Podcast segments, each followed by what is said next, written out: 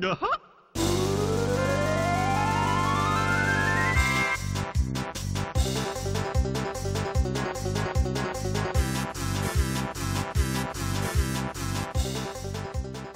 Hei ja tervetuloa jälleen kerran takapölkyn pariin tähän hieman vanhempiin peleihin erikoistuneeseen podcastiin, joka odottaa innolla, että milloin tuo chat GPT tai joku vastaava tekoäly oppii kirjoittamaan muistiinpanot takapölkkyä varten, jotta pelaamisellekin jäisi pari tuntia enemmän aikaa per jakso.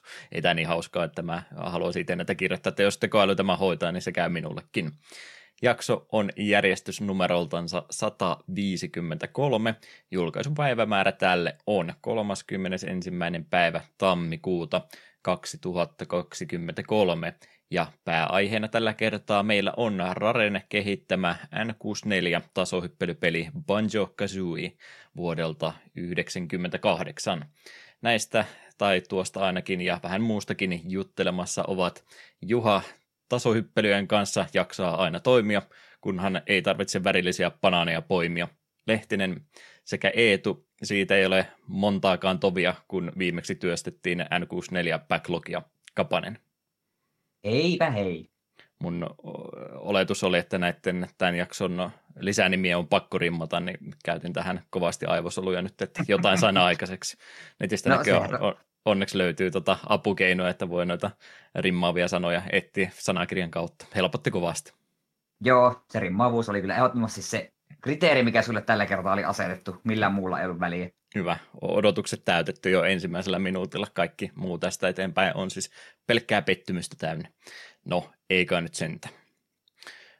Valmistelin kaksi alkukysymystä varmuuden vuoksi, koska mä en tiedä reagoiko sä ensimmäisen yhtään mitään, mutta annoin mielihalujani voittaa tässä hiljattain ja tähän turakkeeseenkin, miksi sitä monet ovat kutsuneet, niin menin muutaman euron sijoittamaan. Taloudesta löytyy nyt myös Airfryeri. Löytyykö Eetun taloudesta myös?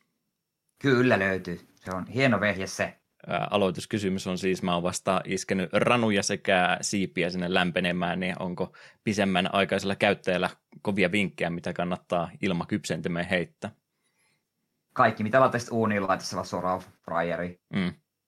Näppärämpi kyllä, se... että säästää ainakin aikaa ja ehkä vähän sähkölaskuakin pienentää, jos pieniä annoksia varsinkin tekee, niin miksipä suotta ruveta koko uunia lämmittämään sen takia. Ja kyllähän noinkin, jos iso hommaa, niin mahtuu kyllä aika paljonkin. Joo, niitähän on semmoisia ihan isompia koneita, missä on niin kaksi eri lokeroa, että just esimerkiksi makkaraperunat pystyt helposti laittamaan silleen, että sekä makkarat että perunat saa juuri oikean ajan olla siellä, että ei tarvitse kesken kaiken mennä lisäilemään. Omassa koneessa oli jotain, jotain tämmöisiä vinkkejä siihen heti kanteen perintattuna, että mikä ruokalaji minkäkin aikaa kannattaa siellä olla ja missä lämpötilassa, mutta ainakin mitä niillä kokeilin tuntui, tuntui vähän ekstralta, että vähempänkin tuntuisi riittävän sitten tuon kanssa, että täytyy vähän vielä useita käyttökertoja ottaa ja löytää se oma, oma mieleinen tota, ää, aikamäärä kaikille näille materiaaleille, että tulee justin sellainen mielestä. Siinä oli tota, kanan siivelle justi oli joku tämmöinen, oliko melkein 20 minuuttia, ja otettu 20 vai 25 minuuttia täydellä teholla, niin no siis joo, kyllä se semmoisenakin meni, mutta aika, aika paksun rapean pinnan jätti sillä ja yleensä en semmoisena ole tottunut niitä syömään, että mieleisiä asetuksia vielä haeskellessa. Joo, se lienee se tärkein homma, just, että pitää itse vähän säädellä ja miettiä, mikä on paras tuo meidänkin laite, mikä ranskalaisin perusasetus on, niin minun mielestä jättää ne vähän liian pehmeiksi, niin on aikaa rukannut muutama minuutin ylöspäin ja lämpötila on myös vähän ylöspäin, niin silloin tulee paremmat.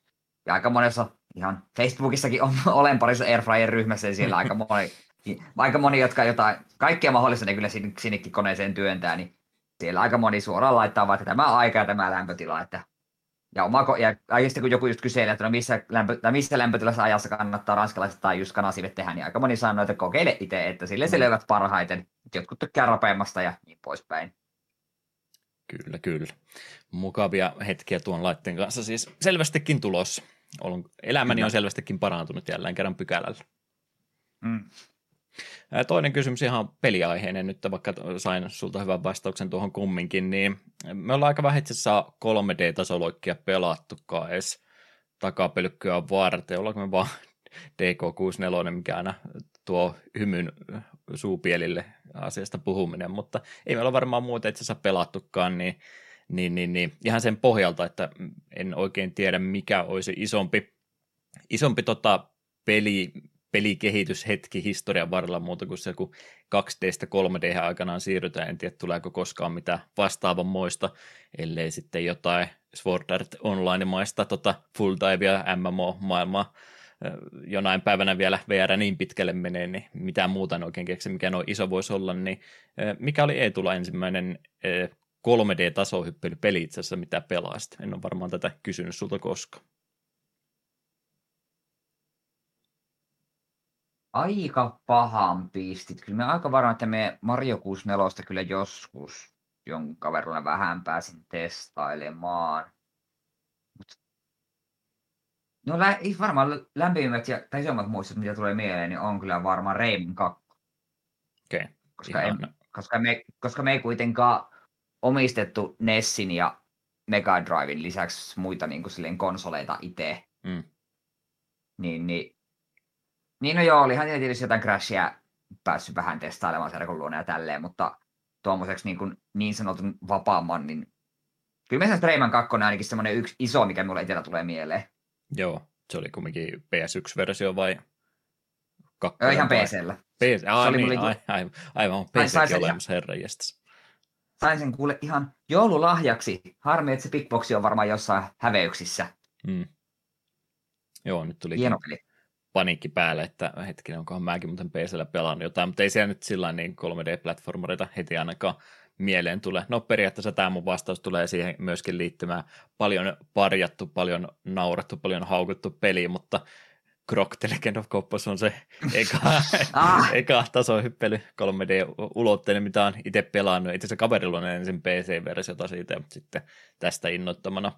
Toinen peli, mitä Pleikkari 1 Aircompatin jälkeen tuli hommattua, niin oli, oli ja Mä tiedän, että se ei ole 10 kautta 10 peli, mutta on se, on se vähän aliarvostettu, varsinkin nykyään. Ehkä jotkut kilpailuvatkin podcastit sitä haukkuu niin kovasti, mutta nä, näyttää hyvältä. Erittäin aliarvostettu soundtrack pelistä löytyy jo tankkikontrollit tasohyppelyssä, onhan se vähän niin ja näin, mutta peli on rakennettu niiden kontrollien ympäri, ympärille, niin kyllä se onnistuu, siihen vaan pitää pikkasen aikaa tottua, että Krok on, se on aliarvostettu peli. Kakkonen oli ihan kamala silloin, kun kokeilin, mutta taisin siitä kyllä silloin joskus puhuakin. Mutta Krok on paras. Kyllä, kyllä. Rohkeita mielipiteitä tähän alkuunsa. Katson meidän alkuhyppinä materiaalia muuten läpi. Ja nyt taitaa Double Whammy olla ilmeisesti tulossa. Ollaanko me molemmat pelattu vaan sitä samaa vanhaa, mistä me ollaan jo aikaisemminkin puhuttu? Joo, en ole mitään uutta pelannut kaikki aika, mikä on pelaamisen käyttänyt, niin on mennyt joko jakson aiheeseen, tai sitten on Mario Rabbids yrittänyt kovasti puskea eteenpäin, että se menisi joskus läpi 85 prosenttia tätä tällä hetkellä näyttää, ja olen nyt siinä käsityksessä, olen oikeasti oikeasti viimeisessä maailmassa, ja sen jälkeen maa taitaa tulla ehkä, oletan, että tulee joku boss tai vastaavaa viimeinen kohtaaminen, mutta kuitenkin loppu hämöttää, kyllä se kohta menee läpi ja pääsen ehkä puhumaan jostain muistakin peleistä katsomispuolesta voisin samaa syssyä heti jatkaa, että en ole mitään uutta myöskään katsonut. One Piecea on tauoilla töissä pilkuillut ja Whole Cake Island arkissa ollaan menossa ja siellä on kyllä hyvää settiä. Se on ihme kark- karkkimaa, kakkumaailma, niin on vähän erikoinen, mutta sitten se itse varsinainen tarinapuoli siinä ympärillä on varsin mielenkiintoista, kun Sanjin menneisyys vihdoinkin valotettiin vähän enemmänkin, että mitä kaikkea siellä on tapahtunut. Ja se on aika surullista settiä ja Big Mom on ihan hauska pahis ja hienoja taisteluita ollut, mutta kyllä välillä vedään mennä tuossa absurdiin suuntaan, äh, kun eräs näistä pahiksista, mikä Baron Tamago niminen jätkä, ehkä sekin oot sen, näit sen, eikö sä olit, sä olit kattonut? Punk kyllä. Mm, niin, joo, niin, joo, vähän alkupäätä kyllä. Joo, no siinä Baron Tamago näkyy nopeasti tuon, tuon Fishman Island arkin lopussa, se oli sinne Big Momin tyyppejä. Tämmöinen ihme alavartalo on kananmunan kuori ja hattu on tämä Teemuki, että vähän erikoinen tapaus, että okei, ihan jännä. Sitten yhtäkkiä siitä muuttui tipumies ja sitten kun se vielä yhden kerran otti turpaan, niin sitten tuli kananpoikamies ja se on koko ajan vahvempi. Ja myös, mitä, mitä tällä tapahtuu ja mistä näin siistin näköistä? Et, Oda, Oda, on jotain sieniä kyllä vetänyt tuolta sarjaa tehdessään, mutta... Sitä, on, se, on se Oda, on se, on se Nero. On, on. Hienoa settiä on ollut ja tosi paljon. Olen, tai olen saanut siinä käsityksestä pian alkava Luffin seuraava isompi taistelu Charlotte Katakuria vastaan on ilmeisesti yksi, yksi tuon koko sarjan hypetyimpiä taisteluita ja ilmeisesti aivan käsittämättömän pitkä. Ja sen verran Katakurista en tiedä hahmona muuta kuin sen, että kaikkia se hekutetaan aivan törkeän hieno pahis taistelu on siisti. Niin odotan innolla, että pääsen seuraavat 50 jaksoa katsomaan turpa, turpasaunoja. Hmm. Materiaalia vielä riittää kumminkin. Kyllä, jaksossa 800 jotain ja päälle tuhathan niitä on, niin kyllä sitä matkaa vielä on, mutta jossain kohtaa me saavutan sen nykyhetken ja sitten me voin ehkä harkita muitakin animesarjoja, miten me listalle koko ajan vaan työnnä, mutta pelkään, että ikinä käy katsoa, koska One Piece vaan painaa päälle. Hmm. Mutta joo, ei, ei, minulla ei yksin mitään muuta sanottavaa. Ei se mitään. Äh, Katseleeko sä YouTuben kautta ylipäätänsä itse enää yhtään mitään, vai onko jo aika, aika jäänyt ohitse? Aika vähäisissä määrin. Siellä on sitä Mah Dry Breadin näitä Pokemon Challenges, jossa joitakin aikaa sitten katselin paljon. Nekin nyt on ajan tasalle kattonut, ne ei ole tullut hirveästi katsottuja. Muuta se on sellaista hyvin satunnaista vaimon kanssa katellaan. Musi- musiikkivisoja yritetään tunnistaa musiikkia parin sekunnin perusteella ja hmm. sitten voi- voivotellaan sitä, että että aah, tämä on tätä uutta musiikkia, sitten katsotaan, tämä biisi tuli 20 vuotta sitten, että tämä ei ole ehkä ihan niin uutta, mutta kun se 80-luvun, 90-luvun musiikki on meille sitä oikeasti vanhaa musiikkia, kaikki sen jälkeen on uutta. Mm. Ja, ja Jufinia katsotaan, hänen, hänen koostensa muun muassa Temptation Islandista on varsin koomisia. Okei, okay. joo toi, toi, että se on just niin kuin ei niitä vanhojakaan enää niin tussillaan seurattua, mutta kuin jotain tiettyjä vaan, niin mä oon itse ruvennut huomaamaan omituisen efekti tässä, että mä en välttämättä edes äh, rullaa telkkarisovelluksen kautta ei sinne mun tilausten puolella ollenkaan. Mä vaan katsoin, että mitä se YouTube mulle oikeasti suosittelee, niin mä aika paljon aikaa käyttänyt ihan vaan siihen, että mä otan sieltä jotain, mitä mä niin normaalisti ikinä katsoisin, vaikka se olisi joltain semmoiselta henkilöltä, e, jolta muuten ehkä videota saattaisi aika herkästikin katsoa, mutta sitten kun se vaan tulee jotenkin omituisesti sinne kotisuositusten kautta, jos on vähän tämmöinen, e, ei nyt sano, että täys dokkari, mutta vähän dokkarimaiseksi laitettu, niin tulee omituisen herkästi katsottua. Mä oon monen nyrkkeilijän otteluhistorioita, katsonut vaikka meidän nyrkkeilyä seuraa ollenkaan, mutta on monta henkilöä, en nimellä edes tuntenutkaan, niin kuulu heidän elämästänsä, että mitenkä uraa ja sen jälkeen hommat meni. Jotain naurun tota, taloustilanteesta tai saarivaltion taloustilanteesta katteli jonkun australialaisen kaikkien aikojen parhaimmaksi kilvanajokisaksi kutsuttua kisaa, niin sen, sen tota, tarinaa kuunteli ja kaikkea muuta, niin YouTuben sieltä kodin kautta itse asiassa löytää yllättävän hyvää matskua, kunhan vaan oot avoimin mielin sillä, että e, e, okei, okay, tämä ei ole minun, minun aihepiiriä, mitä normaalisti katsoisin, mutta kyllä se yleensä osaa aika hyviä asioita suositellakin, niin sieltä löytyy yllättävän mielenkiintoista materiaalia, vaikka ei välttämättä sitä kiinnostusta sitä klikaatessa vielä ole ollenkaan, että saa yllättävän monta tuntia aikaa kyllä kulumaankin, yksi niistä tuosta mainitsen kohta noin joka kyllä oli jo aikaisemminkin mielessä, mutta oli, oli jäänyt katsomatta aikaisemmin. Mutta joo, vähän samalla rintamilla tuon Eetun kanssa, että kyllä se on sitä kaiken saman vanhan pelaamista enimmäkseen ollut. Tän sitä taas kerran saa, kun niin monta peliä yhtä aikaa ottaa. Vovi maistuu edelleen, mutta parina iltana viikossa on se, mikä riittää tällä hetkellä kohta olisi varmaan aika sotataidon maailman kolmosjaksokin tehdä. Ajatus oli, jos olisi ollut ajoitukseni parempi, niin olisi ollut siinä Ulduari julkaisu yhteydessä pieni muistelma Ulduarista ottaa, mutta se nyt valitettavasti tuo raidi ehti tulemaan siinä melkein heti, kun sain noin kaksi vai, kaksosaisen pilotin julkaistua ulos, niin ajoitus ei nyt ihan täsmännyt, mä vitti sitä jälkeenpäin niin pitkän kaavan mukaan, niin vähän keskustelumatskua odotan tässä vielä hetken aikaa ja kohta sitten katsoa, jaksaako tuota projektia vielä jatkaa eteenpäin. Vampire Survivorsista sanoin viimeksi, että se rupeaa aika lailla siinä kaikki olemaan, mutta se viimeinen achievementti, mikä 159 puuttuukin, niin olin ymmärtänyt tehtävän annon väärin. Siellä on näköjään tullut sitten, ei pelkästään se sun kokoelma, vaan sitten siellä on tullut tämmöisiä salaisuuksia, käytännössä jotain tehtäviä on sulle annettu, että Täällä on käytännössä toinen menu kokonansa asioita, unlokattavia juttuja vielä, mitä pystyt tämän kautta ottamaan. Ne ei ole sitten välttämättä sitä, että evolvaa se ase maksimiin tai tämmöistä, mitä se collectioni muuten ollut, vaan se on ollut just jotain ehtoja, että hei, menepäs pelaamaan sillä ei niin kuin suoraan sanota ihan tarkkaan, että mikä se sun tehtävä on, mutta just, että menepäs tuohon kirjastoon Invertedillä ja hommaa kaksi kaveria mukaan ja menee oikeata, oikeata reittiä niin pitkälle, että se käytännössä pitäisi ei, ei enää niin kuin pitäisi tulla mitään sen jälkeen, sitten sieltä tuleekin jotain vielä, niin just tämmöisiä ehtoja, että pelaa tietyllä hahmolla tai hommat tietyt aseet, menet tähän kenttään näillä ehdoilla ja sitten yrität löytää sieltä jotain piilotettua, niin tämmöistä oli itse asiassa aika paljon siellä vielä mulla, niin niitä on silloin tällöin käynyt tekemässä, mutta hetki meneekin näköön sitten vielä, että ihan, ihan, ihan kaiken saa avattua, mutta hyvä lisäys tuolle pelille, niin tulee vähän erilaisilla ehdoilla tuota peliä sitten pelattuakin, eikä aina turvaudu niihin vakioaseisiin, mitä yleensä on tottunut käyttämään. Hyviä haasteita, hyvä lisä jälleen kerran aivan täydelliselle pelille, joka koukuttaa edelleen pahasti. Mut, mm. Kyllä sen pari vielä taas palata, koska on se vaan älyttömän hyvä tapaus. Kyllä se on, pitäisi melkein kieltää. Mä veikkaan, että tästä on jotain tota, tota, henkisiä seuraamuksia, kun tuommoiselle pelille antaa pikkusormen, niin menee se koko käsi ja vähän muutakin. Mm. Voi herra Jumala, kun tuossa olisi jotain DLCtä tai jotain muuta, niin toi varmaan tienaisi, tienaisi rahat tämmöisellä samanmoisella gameplay-loopilla helpostikin, mutta hienoa, että ei ole sille rintamalle lähtenyt mm. kanssa. Veikkaan, että hänen, kuka nyt ikinä henkilöpelin takana olikaan taas nimeltänsä, niin veikkaan, että hänen tota, tota, peli-ideologia, niin se pystyisi kyllä käyttämään erittäin, erittäin tota väärin käyttötarkoituksiinkin. Kyllähän tuosta on jo niin kuin, mobiilipelikopioita olemassa. Mm, tuli joo, tosi nopsa. Muutama, muutama tullut vastaan.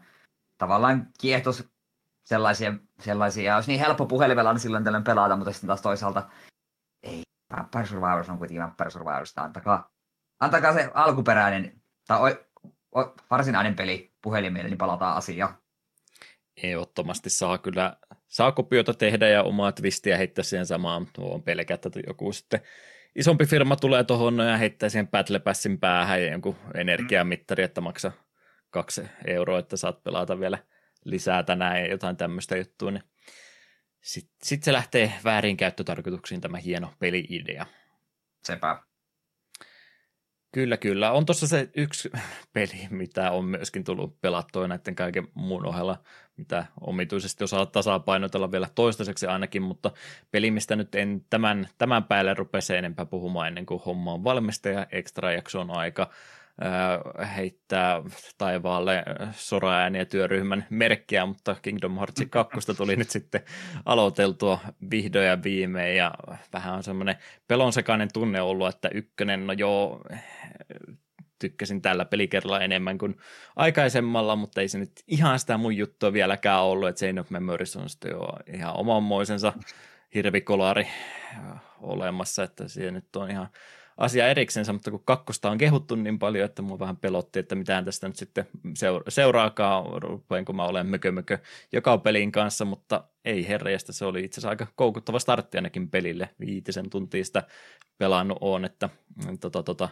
starttialueen käynyt läpi tutorialin kautta prologi käytännössä pelille ja sitten kahta ekaa mestaa siinä nyt olen, olen sitten pelaillut ja kyllä se peruspeli ihan sama on, mutta jotenkin tuntuu, että kaikkia elementtejä, mitä ykkösestä löytyy, niin on paranneltu just sen verran sopivasti, että peli maistuu huomattavasti paremmalta joku mitä ykkönenkin, että toivottavasti meno pysyy yllä sitten jatkossakin vielä, että ei ole vaan hyvä startti, vaan että se jatkaisi tuommoisena loppuun astikin.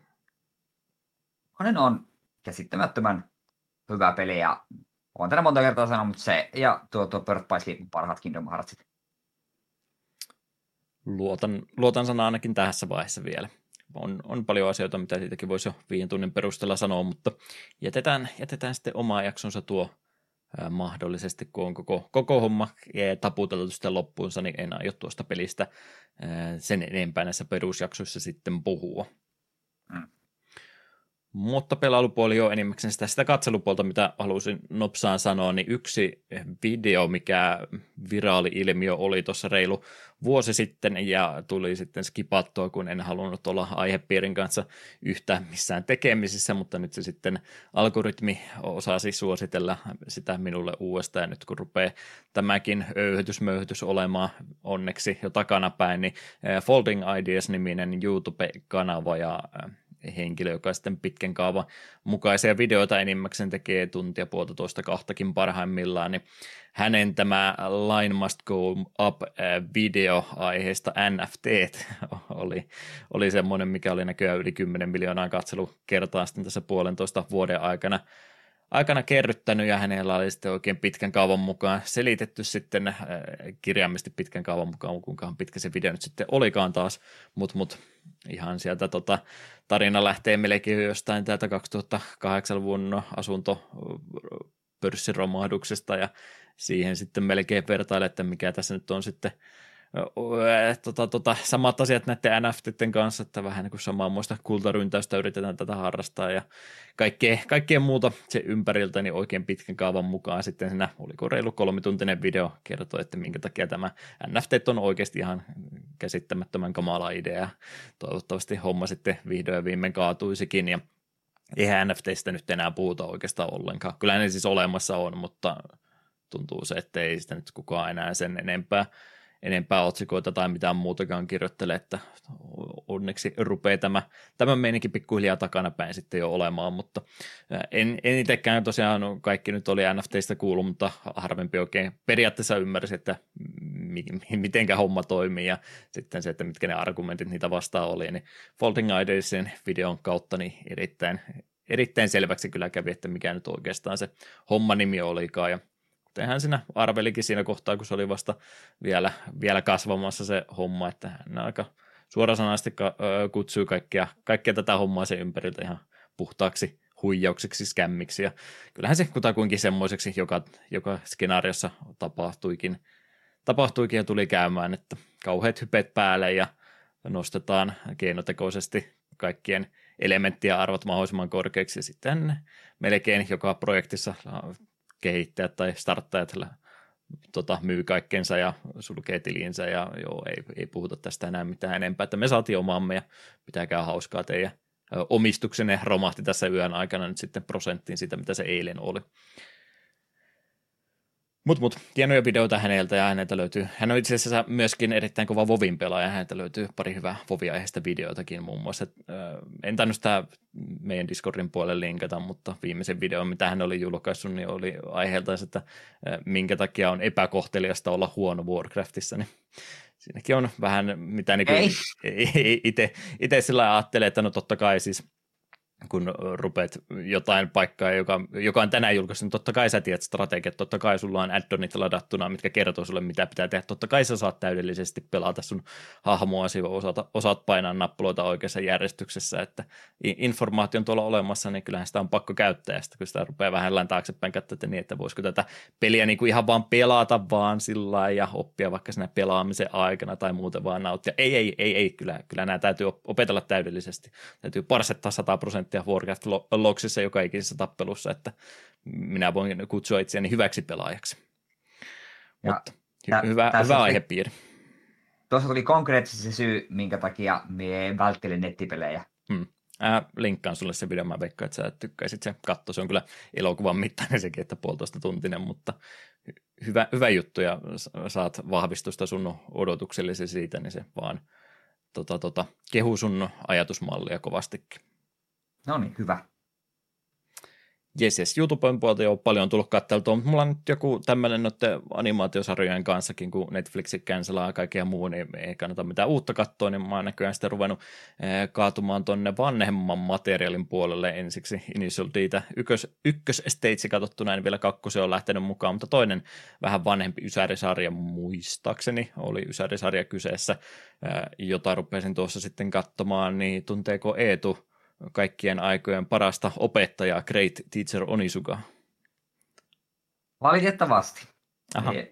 En, en ole tainnut siitä sarjasta täällä ikinä avautua, mutta Puhu vaan ensin, niin äh. sano avaan sanaisen arkkuni sen jälkeen. Okei, huomaa, että huumorityyli on muuttunut kovastikin kolmessa kymmenessäkin vuosikymmenessä. Onisuka on siis 22-vuotias sinkkumies, joka on ehkä vähän huono opiskelija aikanaansa ollut ja enemmän aikaa sitten vanhemmalla iällänsä käyttänyt moottoripyöräjengiä ja muiden yöelämä parissa, mutta kaverinsa kanssa sitten päätti, että nyt ruvetaan jotain muuta tekemään elämällänsä. Kaveri on nopeasti etenee urapolulla eteenpäin, mutta Onisuka ajattelee, että hän haluaa, että koulussa olisi hauskaa ja hän rupeaa nyt sitten opettajaksi, ja tämä nyt sitten kutakuinkin joku, kun joku Jakusa-hahmo lähtisi opettamaan sitten tota, tota, peruskoulun kautta lukioaikaisia oppilaita ja, ja, ja, ja meininki nyt sitten muuten voisi olla ihan normaalia, mutta kaikki nämä luokat, mitä nyt mulla ne pari tässä on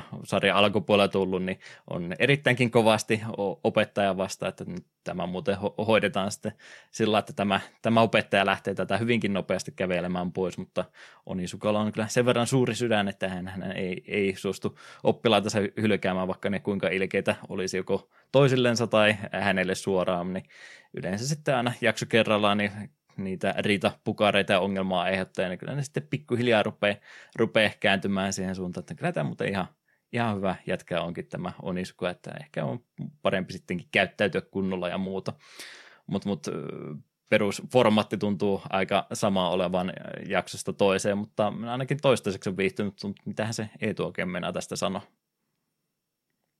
sarjalle oli mulle kovat hypeet, koska kaikkialla sitä kehuttiin ja se oli sellainen, että kun katsoi parhaita anime listoja, jotenkin, sitä kyllä monta vuotta kun me katsoin, mutta kuitenkin silloin kun se selaili, että mitä sarjaa kun seurasi katsoa, kaikki oli, että aah, Great Teacher Onizuka, että niin helvetin hyvä sarja, niin älyttömän hyvä hahmo, ja oli ihan hypeissä, niin rupesin katsomaan ja reaktio että tässä, tässäkö tämä oli? Just, hmm. et, en tiedä, katsoinko mitä sarjaa ihan eri kuin muut, minun mielestä Onizuka itsessään on äärimmäisen epämiellyttävä ihminen. Hän ei ole missään tapauksessa niin kuin kiva ihminen. Mm. Joo, sillä on hetkittäisiä hyviä hetkiä, mutta se vähän sille, ei, ei, tässä oli vaan paha mieli koko ajan. Tämä on inhottavainen, osaa olla inhottavainen näitä oppilaita kohtaan, nämä oppilaat inhottavia sitä kohtaan, ja sitten se yrittää päästä teinityttöjen housuihin, housuihin ja kaikkea että ei, ei, ei, tämä ei ole hauskaa, tämä on vaan epämiellyttävää. Mie taisin ekaa kautta katto puoleen väliin toisella, eikä tämä ollut tässä, että mie en saa tässä sarjasta mitään iloa irti. Mm. Ehkä, eh, ehkä me on vaan väärä ihminen tuota sarjaa katsomaan.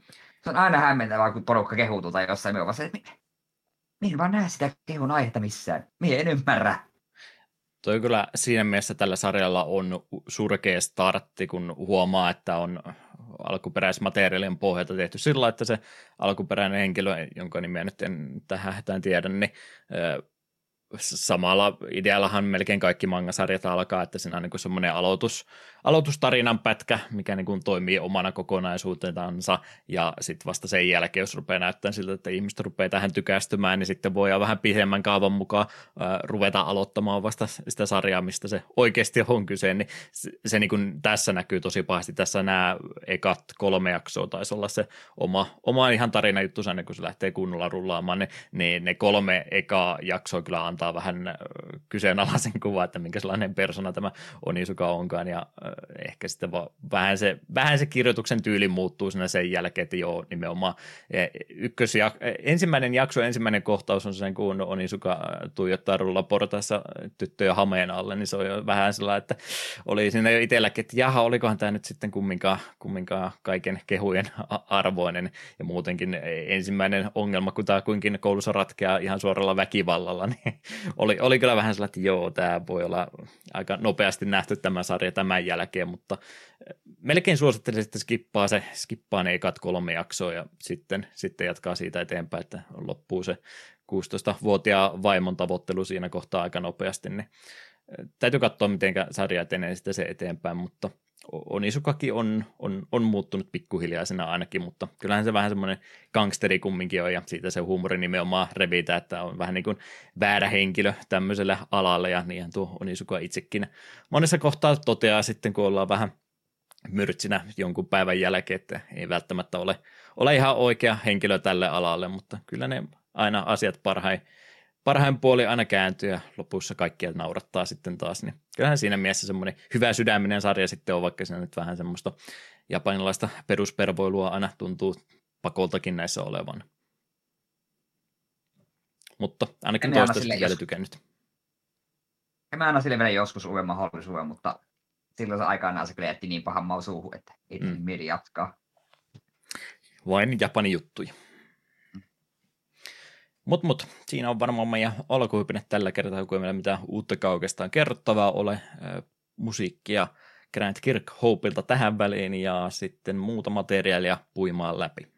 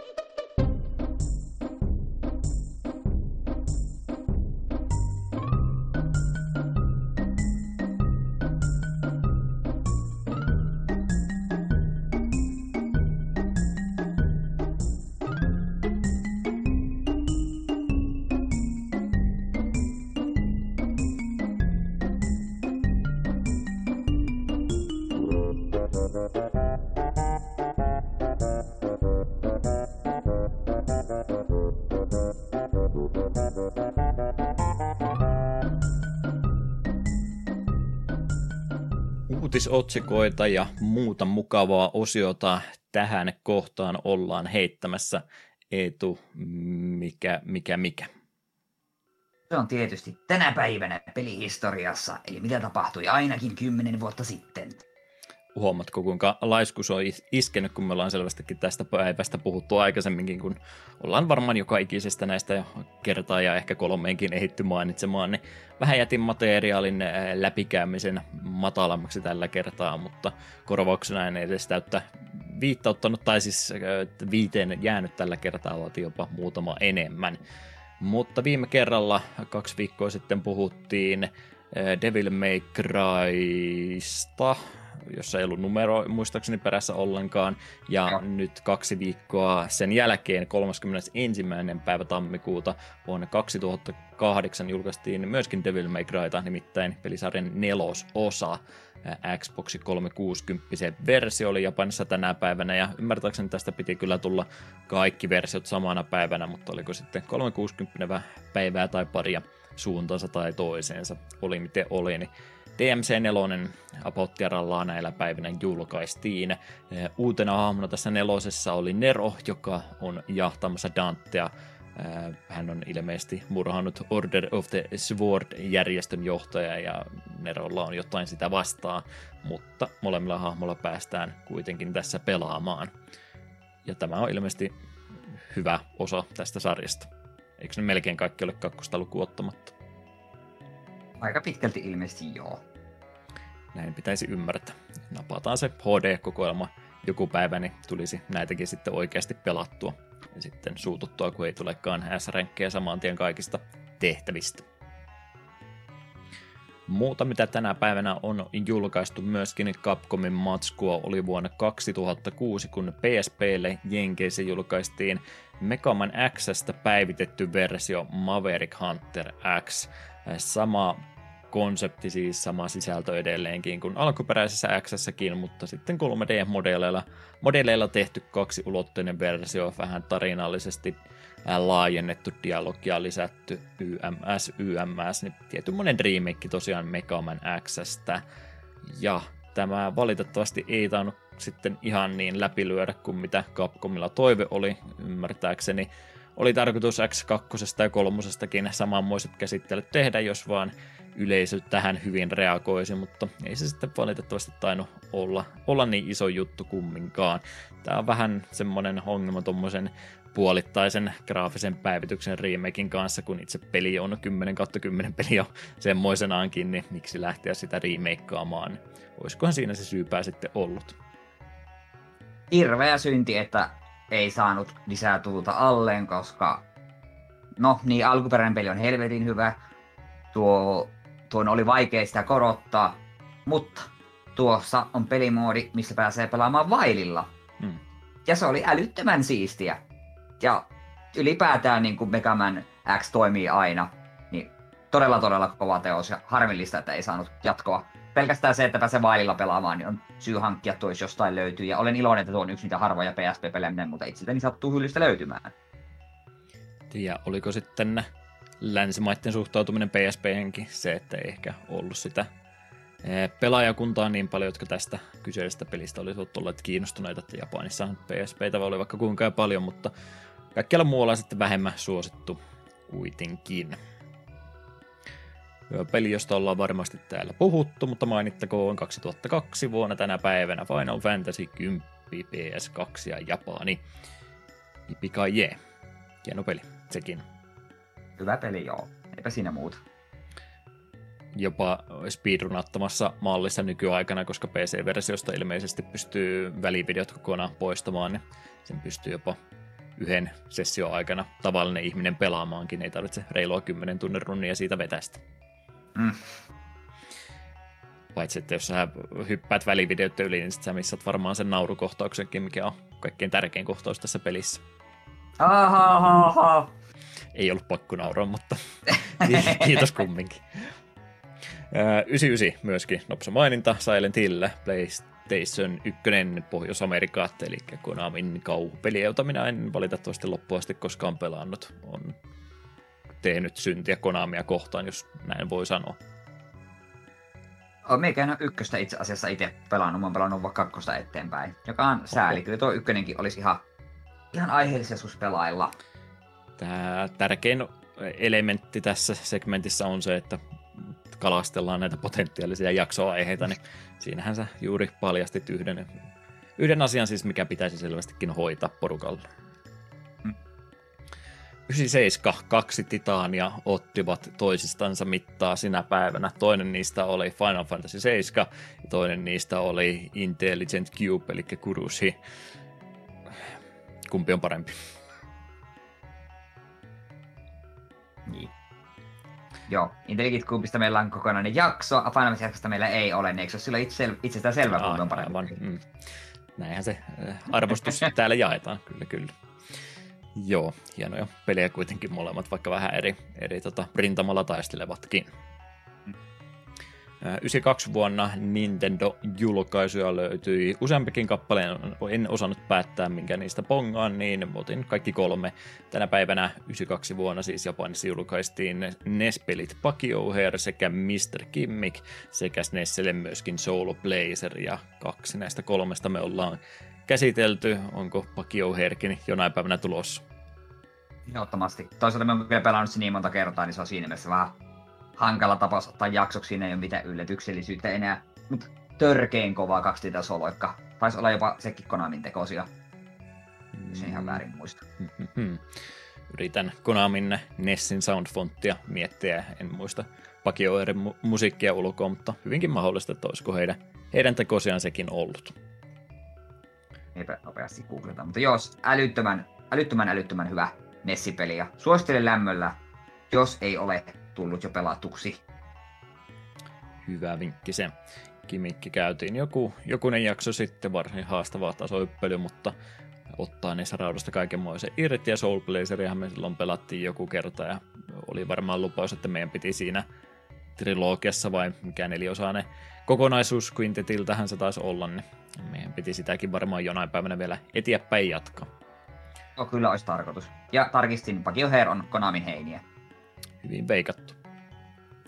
Viimeinen peli, mitä tällä kertaa mainitsen, löytyi vuodelta 1988. Sinä päivänä Master Systemille Japanin suunnalla julkaistiin Wonder Boy-pelisarjan kakkososa, eli Wonder Boy in Monsterland.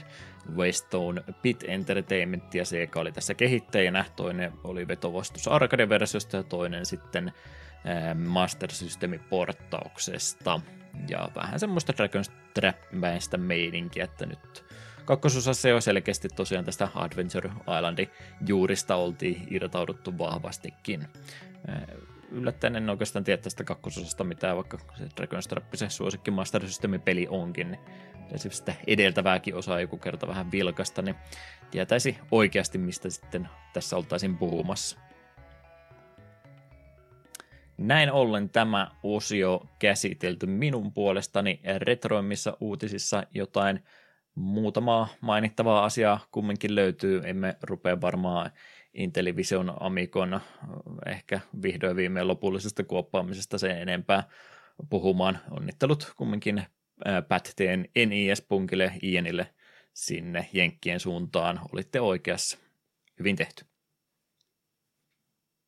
Joo, ihan näitä varsinaisia uutisia, mitä käsitellään, niin ekana varsin tavallaan tuoretta kamaa. GoldenEye 007 saapui Nintendo Switch, Switchin Expansion Pack-palveluun tuossa kaksi päivää sitten. No naut, niin nautisesta kaksi päivää mm. sitten. Klassista N6-räskintää on päivitetty resoluutiolla sekä online moninpelitiloilla, jotka löytyvät ainoastaan Switch-versiosta. Ja kyllähän me tuo jossain vaiheessa käsitellään. En ole siihen vielä sen takia koskenut, mutta kyllä Joo. houkuttelikin. Hyvä vain, kyllä me se ollaan, ollaan kuuntelijoille velkaa sen katastrofaalisen James Bond-jakson jälkeen. Hei, hei, hei, hei, hei, sekin peli täytyy käsitellä, vaikka se olikin kamalaa. No, siihen aikaan oli joku fiilis, että emme N64-pelejä voida aidossa elementissään kunnolla käsitellä, mutta nyt meillä Switch Online-palvelu ja toki nyt muitakin kanavia olisi, niin olemme päässeet tästä omituisesta, omituisesta jarruttelustamme pois, ettei näitä aina 64 olla pelattu, niin nyt niitä tulee sitten oikein urakalla käsiteltyä, mutta ei haittaa, kyllä toi GoldenEye on ehdottomasti semmoinen, mikä sopii meille kuin nakkisilmä. Kyllä. Sitten tämän uutisen minä ihan itse tänne halusin ehdottomasti lisätä ja Discordin puolella jo vähän asiasta puhuinkin noin viikko sitten. Dokapon Kingdom palaa vihdoin meille länteenkin, kun alun perin vuonna 2007 julkaistu peli palaa tänä keväänä Switchille nimellä Dokapon Kingdom Connect. Tällä kertaa ystävyyssuhteita pääsee rasittamaan ja katkomaan tässä lauta- ja roolipelin sekoituksen netin välityksellä. Ja oi, voi pojat, siinä on kuule tekemistä, jos haluatte koko story pelata neljän ihmisen voimin netin, netin välityksellä. Se on parinkymmenen tunnin urakka ja siinä nimittäin todellakin ihmissuhteet kärsii ja ai että. Hieno, hieno teos ja en olisi ikinä osannut uskoa, että ne tämän vielä uudelleen julkaisee ja kaiken lisäksi vielä tuovat sen meille länteenkin asti. Hmm. Kulttuuriteos. Se on tosi vähän harmillista, että ihan kokonaan uusi Dokapon olisi ollut vielä parempi, koska tuo Orkis on jossain määrin mulle tuttu, on se tullut pelautua aika paljon. Ja ainakaan vielä ei ole ollut, meille tulleista tietoista, niin ei näy, että tuossa olisi hirveästi muuta uutta kuin se, että se nettipeli, niin en sitten tiedä, että näin me toki keksi, miten ne siihen voisi lisäillä ehkä uusia klasseja, uusia esineitä ja jotain tämmöisiä pieniä viilauksia, uusia eventtejä, niin en tiedä. Olen vähän pettynyt, jos se on pelkästään se sama peli vain nettipelillä, mutta toisaalta, koska kukaan ei sitä missään enää pääse pelaamaan oikeastaan, niin tämä on joka tapauksessa hienoa. Hienoa, hienoa, hienoa. Todennäköisesti tulen ostamaan sen saman tien ihan vain tukeakseni. Joo, se on edelleenkin omituista, kuinka vähän me yhtä aikaa Eetun kanssa yhtään mitään pelata, mutta tämä vaikuttaa kyllä nyt selvästikin siltä, että tämmöiseen pitää useammankin osapuolen panostaa, että tästäkö tulee meidän ajanviettopeli siis. Voi olla tämän podcastin loppu, koska se, sekin. Se, on siinä niitä muitakin pelimuotoja, mitkä on niin pitkä, se perus story mode on järkyttävän pitkä, koska siinä on kuitenkin RPG-elementtejä, lautapeliä ja sitten siinä on niin paljon muuttuja. Ja sitten siinä kun tulee niitä tilanteita, että sulla menee hyvin, sitten yhtäkkiä, aha, nyt meni tämä tappelu vähän huonosti, mulla heikossa, aha, kaveri päättää nyt, että nyt on hyvä tilaisuus tulla vähän rökittämään, sitten se tappaa sinut, vie sun kaikki rahat ja sitten käy varastosta pari kaupunkia ja ai, ai ja nyt se menetit sun parhaan aseeskin, sulle, mitä, sulle on varaa ostaa uutta asetta ja kaveri vaan ilkkuu vieressä, niin se on lopu alkua. Siinä jää oikeasti Mario Partin tähdenvarastukset ihan toiseksi, kun sulla menee kymmenien tunsien työ niin kuin vassilleen viemäristä alas. Eli tämä on periaatteessa semmoinen peli, missä se on varmaan ihan vaan hyvä asia se, että ei olla samalla sohvalla pelaamassa. Paljon mahdollista. Ohjaimia varmaan hajoaa enemmän, mutta luita murtuu vähemmän. Hmm. Ollaan niin paljon Dogaponista fanikäännöksien kautta viime aikoina puhuttu, että hienoa, että meidän, meidän kehuilla oli jotain vaikutustakin. Meidän ansiota tämä Kyllä. kaikki. Nimenomaan. Hyvä, hyvä. Pikauutisissa nopeat maininnat, jotain jostain kumman syystä ei tule halua antaa. Polymeka oli tämä projekti, jota pitkän aikaa odotettiin, että saataisiin markkinoille ja moni sitä odottaa edelleenkin. Siellä on ilmeisesti tilanne edelleenkin ne jatkuvien komponenttipulien kanssa, että se on about 50 laitetta per kuukausi tahtia tullut, eli varmastikin on, on paljon vielä ihmisiä, jotka Polymekasta maksoi aikanaan aikanaan silloin, kun sitä ekoja kertoa mainittiin, ei vieläkään ei ole omaansa saanut. Että toivottavasti nämäkin saataisiin ratkaistua, mutta miten laitteen ja oma elinkaari, kun tämä oli tämä modulaarinen laite, mihinkä tulee näitä päivityksiä, uusia elementtejä sitten pikkuhiljaa matkan varrella, niin Polymeka tosiaan ilmoitteli, että jotain isoa olisi nyt pitänyt tulla, mutta tätä julkistusta sitten lykättiinkin tuonne helmikuun loppuun asti. N64-moduulista ja valopistoolista jo aikaisemmin mainittu, että se ei siihen liity, jotenka jotain muuta sieltä olisi sitten tulossa. Minä veikkaan, että Nokia Engage-moduuli olisi seuraavana työn alla. Huti saattaa mennä veikkaus, mutta kannattaa veikata aina jotain.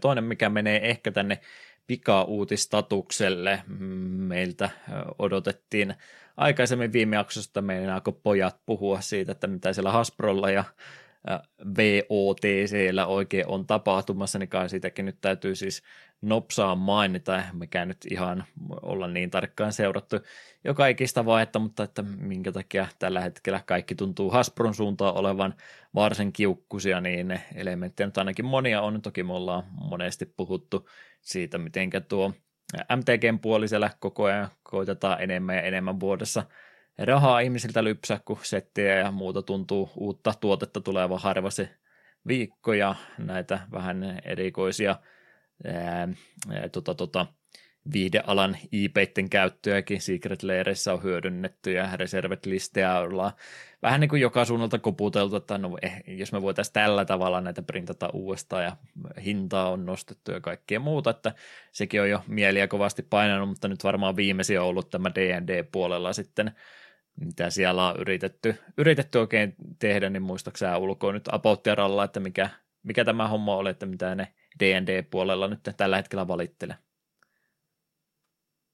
kun minä yritin tätä asiaa vähän perehtyä, mutta en niin tarkasti. Käytännössä homma kai menee niin, että yritetään vaan nyhtä ihmisiltä enemmän rahaa ja on tämä joku ihme ohjelma, mihin voi niin kuin maksetaan kuukausimaksua ja siinä on jotain juttuja. Ja nyt kun siitä sitten porukka on kaiken vastalausena lähtenyt niin kuin lopettamaan sitä tilaustaan, niin, niin sitten siellä on kuitenkin tullut, että joo, hei, by the way, me silti otetaan sulta kuukausimaksua, että vaikka se irtisanoudut, että sille, että vähän sitä, anteeksi, mitä?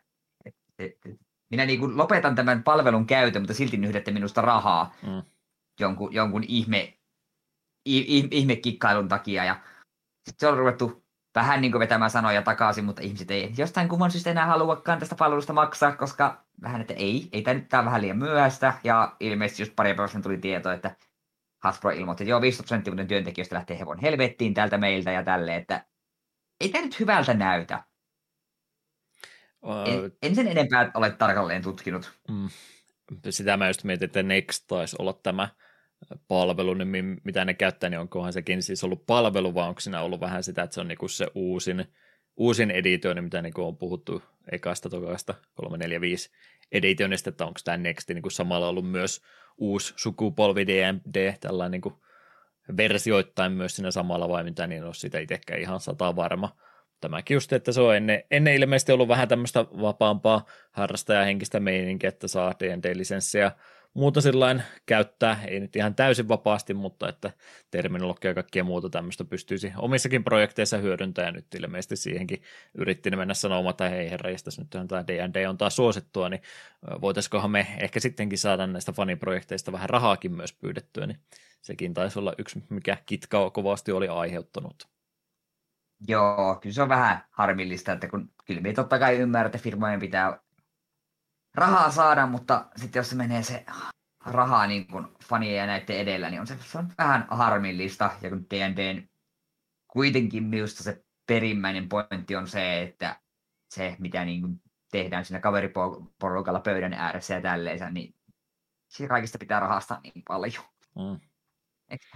Ei, en ymmärrä. Ja ylipäätään nuo vähän kyllähän noita jos uusia editoita tekee, että sääntömuokkauksia ja tämmöisiä, niin se on ihan ymmärrettävää, mutta sitten jos se mennään, että tehdään tämä nyt rahan, vain ja ainoastaan rahan takia, niin koska pistetään uutta painosta ulos, koska on pakko, koska nyhdetään taas monta sataa euroa kaikilta harrastilta ja GMiltä, kun ne joutuu kaikki kirjoitustamaan uusiksi, niin on se vähän ikävää. Mm. Se on tätä nykyaikaista bisneksen tekemistä, että se, se että tekee tulosta, niin se ei riitä, vaan täytyy tehdä niin kuin törkeästi sitä tulosta. Eihän niille johtajille pysty muuten niitä heidän ansaitsemiensa palkkoja ikinä maksamaan, jos niin. ei kaikesta nyhdetä joka ikistä senttiä irti. Ja siihen samalla sitten romutetaan ne tulevatkin tienestit ja tehdään se sitten jollekin toiselle jutulle parin vuoden päästä uudestaan, niin näinhän se homma toimii. Mm. Mutta joo, se oli meidän MTG-segmentti tällä kertaa. Hasbro-segmentti, sanotaanko näin päin. Mm. Jotain korvaavaa sen sijaan, että noin ikävistä asioista puhuta, niin puhutaanpas romhäkeistä sekä fanikäännöksistä. Mä otin tällä kertaa ihan pari romhäkkiäkin tästä nopeasti mainittavaksi, kun tuntuu tuo vähän vanhempiin peleihin liittyvä uutisointi ja yhtä lailla vähän uudempiinkin liittyen, niin tuntuu olevan pikkasen hiljaisempaa, niin otin tästä ihan pari romhäkkiäkin nopsaan mainintaan. Ensimmäinen niistä tällä kertaa olisi Donkey Kong Countryn Expert Editioni, joka sai 1.2 päivityksensä tänään. Ei mitään isoja päivityksiä sen alkuperäisen päälle, mutta mikä on romhackin perusidea, ihan tämmöinen yksinkertainen päivitys tekijä nimeltä Q, joka tämän julkaisi, eli hän on DKC 1 poistanut nämä DK-tynnyrit, mistä siis partnerin saa palautettu, jos henki omalta kummalta lähtee, ja myöskin checkpointit on otettu pelistä kokonaan pois. Mä DKC1 nyt menisi liian helpoksi kampeliksi haukkumaan, että tämä voi olla vähän, vähän liikaa pyydetty jo minulta. Joo, ei tuo kasuaalipelaajalle, niin tuo ei todellakaan ole, että tosin näissä on te puoli kuitenkin, että jos haluaa pelata Donkey Kongia ilman dk checkpointteja, niin se voit vaan väistää ne. Mutta on se ehkä, jos haluaa itseään haastaa, niin eipä tule sitä kiusausta, että minä vähän nyt huijaan. Mm. Yksinkertaisia muutoksia, millä saa kumminkin peli elämyksestä ihan erilaisen, niin tämmöisiä kivoja, hauskoja, pieniä juttuja, mitkä ei varmasti nyt ihan mahdottomasti työtä myöskään vaadi. No, jos peli menee Romhackille liian vaikeaksi, niin miten se olisi toisinpäin, tehdään liian vaikea peli vähän helpommaksi. Journey to Silius Fair Edition olisi Adrian Schillerin julkaisema Romhack tosiaan Journey to Siliuksesta, eli tästä Nessin tasohyppelypelistä, josta me taidettiin jaksokin tehdä muuten, nyt rupesin pikkuhiljaa havahtumaan. Tehtiinkö me? Joo, Joo. tehtiin. Ei, luulin, että mä muuten vaan sitä pelasin. Joo, oli meillä ihan siis jaksokin jo. Kyllä, kyllä. Tosiaan Sörrytysiliuksessa yksi ikävimmistä asioista on se, että noita helttidroppeja tulee aika huonosti, niin tätä on nyt lähdetty korjaamaan ja ää, todennäköisyysprosentti 12,5 nyt per vihollisen tappo on laitettu, että tämmöisellä todennäköisyydellä helttidroppeja tämän jälkeen tulisi. Niitä nimittäin tuossa pelissä tuli äärimmäisen harvoin, oli joita yrityksiä, kun mä en nähnyt ensimmäistäkään koko pelin kaikkien kontinuojen aikana, että en tiedä miksi oli niin harvinaiseksi tehty, mutta nyt edes jotenkuten niitä saattaa pelin aikana nähdäkin. Kaikki on ihan muuten pidetty samana, eli rajalliset kontinuotkin löytyy ja kaikki muu, mikä alkuperäisessä pelissä oli, niin mihinkään muuhun ei ole koskettu, mutta pelkästään tuokin muutos jo kuulostaa ihan reilulta teolta. En päässyt Journey kyllä läpi ja tämä varmaan helpottaisi sitä kovastikin. Mm, totta. Ei tässä kohtaa haluaisin huomata, että hyppäsit yhden yli. Joo, mä hyppäsin. Mä, tämä oli ihan tarkoituksenmukaista, koska Aa. tai lennosta, että tämä menee paljon äh, luontevammin tässä järjestyksessä. Okei, okay, no sitten. Ei tule luota prosessiin. Yksi peli, mikä jatkuvasti tuntuu vuodesta toiseen päivityksiä saavan, mikä miellyttää minua kyllä kovastikin, yksi kaikkien aikojen tai ehkä jopa kaikkien aikojen paras jääkiekkopeli, nimittäin NHL 94 jälleen kerran saanut rosteripäivityksen vuodelle 2.3. Adam Katalyst on tosiaan tämän projektin hoitanut. Ei pelkästään nimimuutokset, vaan pikkasen myös graafisia muutoksia ollaan pelin sisälle tehty ja muutenkin pelitempoon ja tämmöisen ollaan pientä muutosta menty tekemään, jotta se kuvastaisi vähän tuota pelinopeutta, mitä se nykyjääkiekossa on verrattuna 94 vuoteen tämä on semmoinen vakio-uutinen, mikä joka vuosi aina vastaan tulee. Ja on aina silloin tällöin käynyt, käynyt pelaamassa 94 uudemmilla rostereillakin, ja tämä on hieno, hieno asia. Kulttuuritekoja tämä aina. On se ihailtava, että sitä jaksaa vuodesta toiseen tehdä. Mm. Ei tarvi uusinta enää ostaa mitään luuttipoksia ja semmoista tukea, kun voi pelata 94 päivitetyllä rosterilla. Mm, totta isoin projekti, mille ei voi yhdelle tekijälle missään tapauksessa kiitosta antaa, mutta nyt kumminkin on yhteen isoon pakettiin laitettu Final Fantasy 6 romhack, josta ollaan aikaisemminkin puhuttu, ja siihen sitten oikeastaan kaikki mahdolliset mausteet lisää herkut päälle. Tämä on niin Final Fantasy 6 kaikilla mausteilla oikeastaan se suomenkielinen versio tälle, mutta englanniksi puhutaan A Soldiers Contingency nimisestä päivityksestä ja siihen päälle isketty vielä Extended Bestiary Edition, eli tämä on tämmöinen useiden rommäkkien yhdistelmä FF6, joka pohjautuu tähän General Leo Editionin, missä tuo kyseinen henkilökin saadaan myös rekryttäväksi. Ja siitä oikeastaan koko projekti lähtenyt ja sen päälle on vaan ynnätty ja ynnätty kaikkia muuta, kunnes ollaan tähän pisteeseen asti päästy.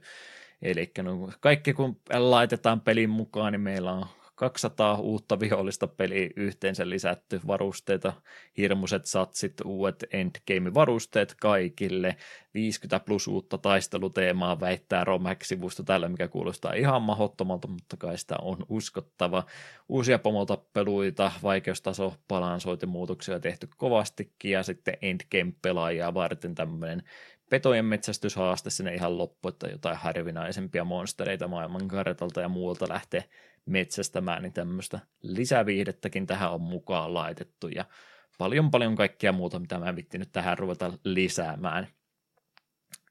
FF6 selvästikin rakasteta ja ihan aiheesta. On paras FF. En mä uskalla mitään vastaan kanssa. se on aika turvallinen väitte, jos kysytään, mikä se suosikki, suosikki finkku on, niin kyllä se kutonen aika, aika turvallinen valinta on näissä, näissä piireissä. Hieno nähdä kumminkin, että tosiaan useampi, useampi tekijä ja tekijöiden summat pystytään tämmöiseen yhteen pakettiin yhdistämään, niin on, on kyllä alkuperäisen pelin siis paljon paljon sisältöä heitetty päälle. Se täytyy sanoa, että tämä nyt on pelkästään minun ja Eetun keskistä rupattelua ehkä enimmäkseen, mutta kyllä ne maailmat ja piirit tuntuu aika pieniä olevan, koska mä menin tuon Romhackin sivustoon katsomaan, niin yleensä niissä on ainakin screenshottia laitettu tuosta pelistä, että vähän tietää, että mistä on kyse. Nämä oli laittanut videolinkinkin jopa, ja videolinkki johti Casual Tom-nimiseen henkilön, joka on kyseistä peliä striimannut. Casual Tom on Snupster-prosentin sivustoille runeja aikanaan laittanut, ja hän muistaakseni minunkin runeja kehui kovasti, että ei hän pysty niitä voittamaan, että pieni on tämä maailma. Aika hauska pikku yksityiskohta. Piti ehdottomasti mainita. No, pari fanikäännöstäkin löytyy. Toinen niistä on meille tuttu ja toinen on IP, josta ollaan aikaisemmin puhuttu. Mitäs kummaa siellä olisi? Joo, no täällähän ensimmäisenä on Front Mission, vuonna 1995 julkaistu vuoropohjainen mecha-strategiapeli Super Famicomille. Öö, kehittäjänä Square. Käännös pohjautuu monille tutun Front Mission Translation-projektin julkaisemaan käännöksen vuodelta 2001. Nyt M-Team ryhtyy korjaamaan alkuperäisen käännöksen virheitä ja puutteita niin tekstikäännöksen kuin toimivuudenkin puolella. Teknologia on päivitetty vastaamaan myöhempiä käännöksiä ja kääntämättä jääneet dialogit on nyt käännetty englanniksi. Freedom City on aiheuttanut kaatumisia uudemmilla emulaattorilla, mutta nämäkin ongelmat on korjattu. Hei, hienoa. Jos muistaisin, niin heittäisin, että missä jaksonumerossa tuo peli käsiteltiin, mutta on, on se käsitelty. Äärimmäisen hyvä peli ja pidä se Joko se remake tuli maksasta tulossa? Onko se edelleenkin työ alla? Mulla oli joku muistikuva, että mä katsoin, että se olisi 125. Oli se 125, että marraskuussa, marraskuun 7. päivä 21 vuonna, että reilu vuosi sitten pelailtiin. Joo. Hieno, hieno peli. Ja tota, mikä tuossa mainittiin, niin sitä käännöstä me pelattiin, ja kyllä ne siis noin 2000-luvun alun SNES-käännökset, mitä monet, monille on tuttuja nimenomaan, niin, niin kyllähän ne siis ihan kelvollisia vielä on, mutta sitten yleensä kun näkee jonkun vähän virallisemmin tehdyn version tai muuta vaan päivitetty versio, niin kyllä sitä sitten vähän semmoista tönkköä kieltä huomaa ja muita, muita kirjo- kirjoitusvirheitä ja muuta, mitkä nyt sellainen pystyy ylikatsomaan, kun se ei ole mikään virallinen käännös, mutta ja hyvä, että tosiaan noille noille oikein klassisille käännöksillekin, niin joku jaksaa niitä vielä vähän käydä jälkeenpäin korjailemassa.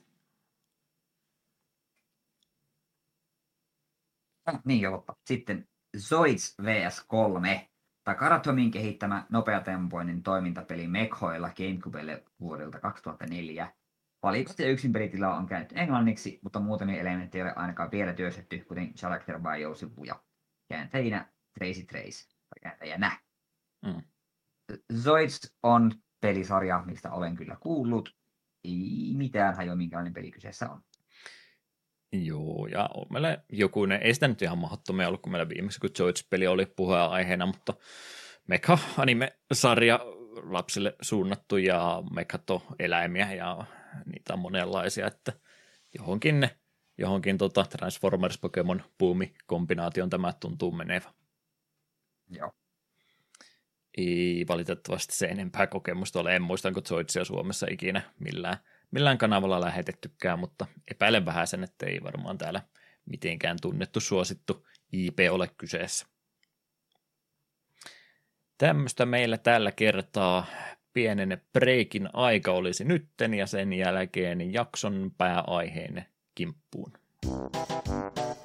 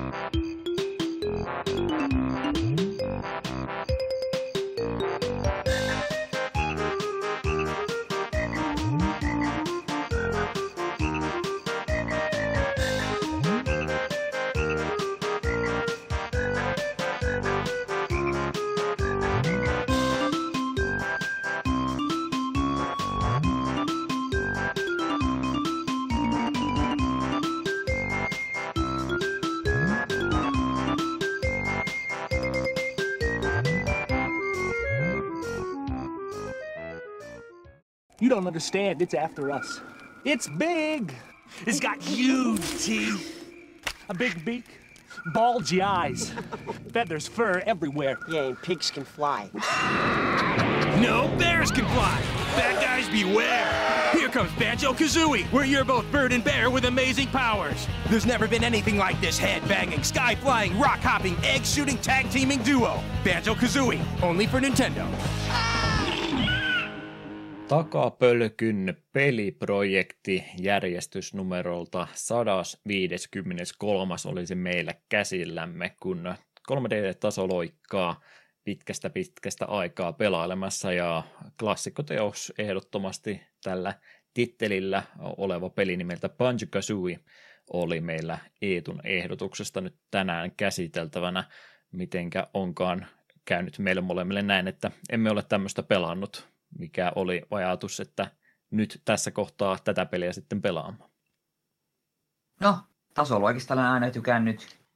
Mario 64 on klassikko ja onhan noita muitakin tullut paljon pelailtua, mutta koska ei tosiaan silloin lapsuudessa kovinkaan monella tutulla N64 ollut ja kenelläkään ei ollut Banjo Kazooita, että me en tätä ikinä sillä Idol-raudalla päässyt pelaamaan ja myöhempinä aikoina sitä jotenkin N64-emulaattorilla tuli, tuli aika vähän pelailtua ja jotenkin se ei näppiksellä oikein tuntunut loogiselta, niin se aina vaan jäi, jäi, jäi. Ja kyllä se niin kuin ajatteli, että äh, no se on klassikko 3D-tasolla, kyllä me se joskus vielä pelaan, niin sitten kun se tuonne Switchin palvelun napsahti, niin se oli itsestään selvää, että jes, nyt me pääsemme vihdoinkin tätä peliä pelaamaan ja siitä saa vielä jaksokin tehty, niin tämä on niin kuin voitto kaikin puolin, niin hienoa oli päästä vihdoin viimein tähän pelin uppoutumaan itsellä siinä mielessä harmi, että tuli myöskin missattua. No se nyt olen jo aikaisemmin sanonut, että ei ollut N64 oikeastaan kenelläkään tuttava piirissä, niin se nyt oli se ykkössyy, minkä takia siihen ei tullut iskettyä sitten kiinni. En kyllä muista, että muksuna olisin niin kovasti noihin pelikehittäjäpuoliin keskittynyt, että vaikka nyt jonkun Capcomin nime tietysti monesta pelistä huomasikin ja aika usein jotain hyvää sieltä tulikin, niin en tiedä olisiko se ikäisenä pelkkä Raren nimi niin paljon painanut omassa vaakakupissa, että olisi sitten ihan vierasta tasohyppelyhahmoa sen takia edes lähtenytkään kokeilemaan, mutta mulla olisi ollut kyllä toinenkin mahdollisuus pelata Banjo-Kazooita, sillä kuten tuossa kohta mainitsen, niin kyseinen firma, joka ensin Nintendon kanssa kovastikin yhteistyössä oli, niin siirtyi tuonne Mikkisoftin puolelle ja siellä sitten myöhemmin niin on Banjo Kazooista, siis nyt vasta jälkeenpäin huomasin ja sain kuulla, että on Live Arcaden kautta Xbox 360-kin Banjo Kazooie julkaistu, mikä sinänsä harmi, että on mennyt iteltä sitten kokonansa ohitse. Ehkä se sitten oli juurikin se, että kun ei, ei hahmoja tuntenut aikaisemmin ja ei enää sitten aikuisiellä 3D-tasoloikkia niinkään pelannut, niin en tiedä, olisiko siinä se syy, että miksi ei tähän toisenkaan mahdollisuuteen sitten tarttunut silloin, kun siihen olisi mahdollisuus ollut. 360 kanssa nimittäin tuli kumminkin aika montaa peliä semmoista vanhempaa pelattua, mistä ei ollut aikaisemmin kuullut mitään, ja esimerkiksi Symphony of the Nightkin olisi semmoinen peli itsellensä, mikä olisi mennyt ihan kokonaan ohi, jolle ei se olisi vaan silmään osunut Live Arcaden puolelta, ja sitten vuosikymmenen, vuosikymmenen myöhemmin tullut rakastuttua kyseiseen peliin, niin sama olisi saattanut ehkä tällekin käydä, mutta ehkä minä menen jo vähän asioiden edelle mahdollisuuksia siis monia olisi ollut, ja nyt sitten vasta kun Switch Onlinelle tämä tuli, niin tässä kohtaa oli sitten se, oli se vihdoin mahdollisuus, ja sinänsä ihan hyvä, että Eetusta kumminkin ehotti, että ei mulla kaikesta huolimatta ole niin semmoista isoa palavaa halua ollut tätä peliä pelata, niin hyvä, että se tuolta Eetun suunnalta ehdotus kumminkin tuli tälle tapaukselle. Mutta Rare on tosiaan kehittäjänä täällä pelin takana ja mietin, että ollaanko me hirveästi Raren pelejä sitten kuitenkaan läpikäyty, ja kyllä se tosiaan sinne paljon parjattuun DK64 ja siihen, siihen jaksoon, kun tuota peliä käsiteltiin, niin joutui, joudun taaksepäin menemään. Ja yleensä aina kun sitten rupeat tuolta meidän Drive-kansiosta vanhoja muistinpanoja kaivelemaan, mietin, että kehtaanko mä enää kasin jakson aikaisia muistinpanoja käyttää, niin totesin, että ehkä nyt tässä sen verran oli aikaa kulunut, että ehkä parempi oli kerrata itsekin, että mikä se Raren tarina oikein oikeasti olikaan.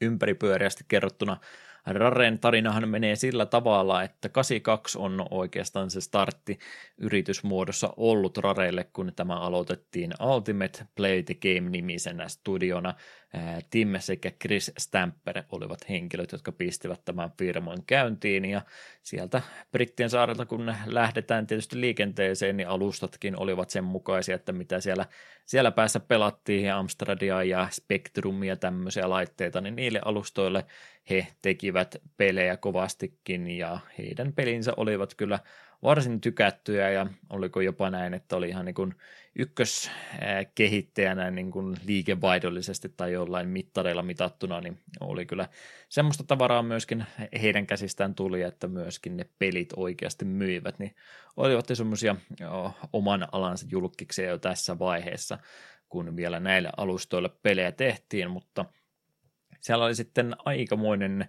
riskisiirto tässä kohtaa tehty, koska menestystä niitettiin jo kovastikin, mutta Stamperin porukoilla katse oli jo tulevaan eikä näihin vanhoihin alustoihin, mitkä sitten 80-luvun puolivälissä rupesi jo pikkuhiljaa semmoista, en nyt sano, että vanhaa rautaa olemaan, mutta kumminkin väistyvää rautaa pikkuhiljaa. Niin, niin. Siellä rupesi sitten tämä porukka katselemaan tuonne Japanin suuntaan, että mikä tämä tämmöinen Famicom-laite on, mikä siellä kovastikin kiinnostusta on herättänyt ja sen innoittamana he tekivät erittäin, ainakin ulkopuolisten silmin, erittäin riskaapelin liikkeen. He nimittäin myyvät tämän firmansa, US Gold taisi olla, olla tota, firma, jolle se myytiin ja oikeastaan se brändi siinä samalla niin meni heiltä kokonaansa, että kaikki se työ, mitä tähän asti oli tehty, niin monet siinä sanovat, että nytkö he heittivät sen sitten Kankkulan kaivoon, kun myyvät kaiken mahdollisen, mitä siihen asti olivat tehneet, mutta he olivat niin luottavaisia siihen, että se tulevaisuus tulee sitten olemaan näissä japanikoneissa ennemminkin, eikä siinä mitä kotimaassa valmistettiin. Tämän innottamana tosiaan firma myytiin, he lähtivät Nintendo luokse esittäytymään, että me ollaan tämmöisiä miehiä, tämmöistä me ollaan tehty aikaisemmin, voidaanko me ruveta tekemään pelejä teille jatkossa. Ja Nintendo oli kuuleman mukaan erittäin vakuuttunut siitä heidän repertuaristansa ja työhistoriastansa, mitä he olivat jo onnistuneet aikaisemmin tekemään, ja sen kautta lähes tämmöinen, en nyt sano, että täysin pohjaton rahakirstu annettiin heidän käyttöön, mutta reilusti rahoitusta kumminkin, että teillä selvästikin sitä osaamista on. Täällä on meidän, meidän tota, massit sitten, ne käyttäkää siitä sen verran, kun sopivaksi tunnette ja ruvetkaa tekemään sitä vastaan sitten ainoastaan meille näitä pelejä. Ja sille tielle lähetti ja varsin menestyksekkäästi kyllä silläkin rintamalla. Miettii tuota Raren pelivalikoimaa Nessen aikakaudelta, niin mä heitän nyt ehkä vähän röyhkeän väittämän, että mikä se oli sitten se laatu vastaan määrä, määrä näissä peleissä. Pelejä nimittäin tuli aika mahdottomasti, mutta se nimenomaan se volyymi taisi olla tässä vaiheessa tärkeämpää. Mä mietin Nessi aikakauden Rare-pelejä, niin en mä nyt sieltä sano, että mikään niistä mikään semmoinen mahtava merkkiteos olisi. Joku nyt rupeaa jotain Battletoadsia tässä kohtaa huutamaan, mutta sanotaanko, että OK ja Kehnon välillä oli tuo Raren, Raren tota pelivalikoima, mitä itse muista. Että on siellä siis hyvääkin peliä, mutta enemmän nyt panostettiin siihen, että nyt sitä peliä sitten tehdään ja oikein vauhdilla ja ilmeisesti siitä sitten vähän, vähän semmoista negatiivista mainetta näin työnantajana muutenkin saatiin, että siellä tehtiin, tehtiin kello ympäri tavaraa ja välttämättä ne ei ollut sitten mitään semmoista ihan intohimoprojektia, vaan sitä vaan, että yritetään sitä pelivalikoimaa saada mahdollisimman paljon Nessille julkaistua ulos.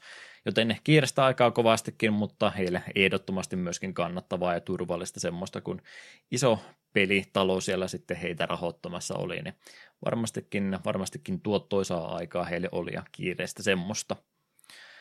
Siitä kun mennään vähän eteenpäin SNESin aikakaudelle, niin pikkuhiljaa ruvettiin sitä tahtiakin sitten hidastamaan ja panostamaan ehkä enemmän siihen laatuun työhön, osaamiseen, mitä sieltä löytyy ja paljon niistä rahoista, mitä Nessi aikakaudella tienattiin, niin laitettiin sitten ihan jo pelkästään laitteistoonkin kiinni. He olivat nimittäin omalla saarellansa ihan ura uurtajia tämän 3D-mallintamisen kanssa, että vielä siinä vaiheessa, kun toiset täyttä häkkää tuota pikselitaidetta teki, niin siellä ruvettiin Araren puolella 3D-mallintamista ja muuta harrastamaan, ja tätähän tietysti käytettiin mainiolla tuloksella sitten Donkey Kong Countryn kanssa, joka elvytti sekä kokonaan yhden Nintendo isoimmista IPistä, kun myöskin tekivät sitten Rareista ihan semmoisen oikeasti vakavasti otettavan studion, jolta osasin myöskin odottaa hienoa. Ja, hienoa ja mahtavaa peliä, ja kyllä DKC 1 varsinkin semmoinen, semmoinen iso, iso otota vaihe heidän historiassansa oli.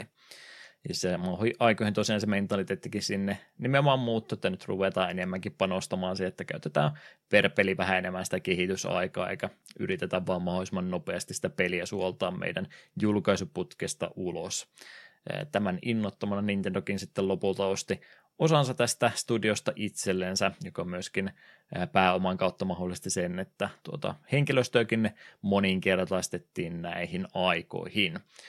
Samoinen menestys jatkui kyllä N64 aikana, mutta siinä sitten kun tuo 3D-pelin kehittäminen oli kumminkin aika paljon kalliimpaa kuin mitä aikaisemmat konsolisukupolvet vaativat, ja Nintendokin sitten jostain kumman syystä oli halutunut hankkimaan tätä studiota ihan kokonaan omaksensa, niin ruvettiin siellä sitten Rarella miettimään, että onko se jatkossa tulevaisuus meillä Nintendon kanssa vai jossain ihan muualla, ja Niinhän siinä sitten lopulta kävi, että Activision ja Microsoft oli ne kaksi viimeistä, joiden kanssa katsottiin, että mitä me tehtäisiin, ja lopulta tuo Microsoft sitten valikoituu heidän uudeksi omistajaksensa.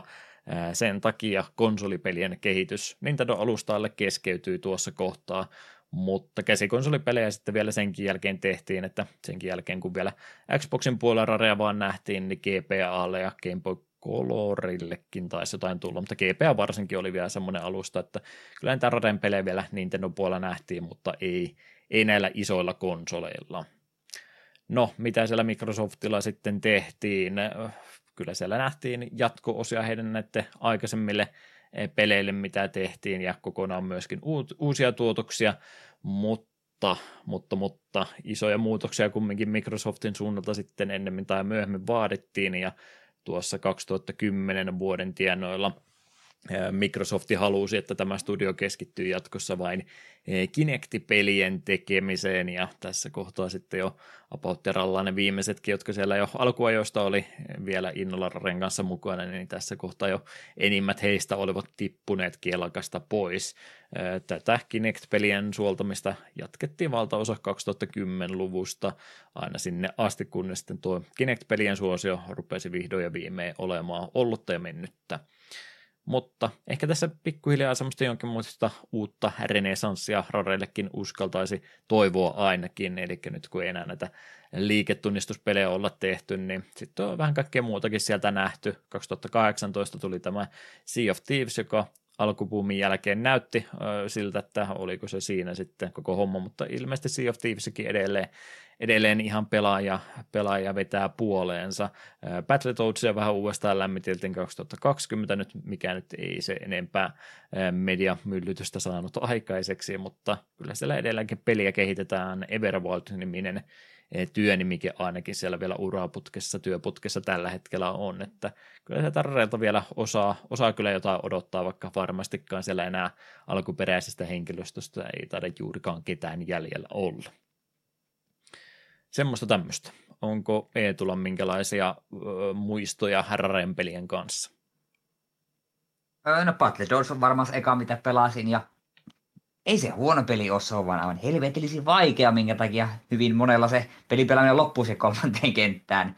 Mm. Muuten sitten totta kai Donkey Kong Country SNESille ja tälleen, niin on, on ihan kultakamaa. Ja kyllä me sillensä aika... No varmaan silloin kun Donkey Kongia rupesi pelaamaan, niin rupesi niin miettiä, että okei, jos pelissä on Rare logo, niin se on oikeasti aika, aika hyvä merkki. Ja nimenomaan sitten jossain kohtaa rupesi kuolailemaan just Banjo Kazooin ja Conquer's Bad Fur Dayn ja tällaisten perältä, voi vitsi kun noita pääsi joskus pelailemaan. Ja on harmillista minun mielestä, että Microsoft osti Raren. Se en, olisiko maailman erilainen paikka, niin Nintendo olisi ö, päättänyt Raren ottaa oman tiiminsä, olisiko Donkey Kong-pelisarja jatkunut eri tavalla ja ehkä Banjojakin ollut eri tavalla, en tiedä.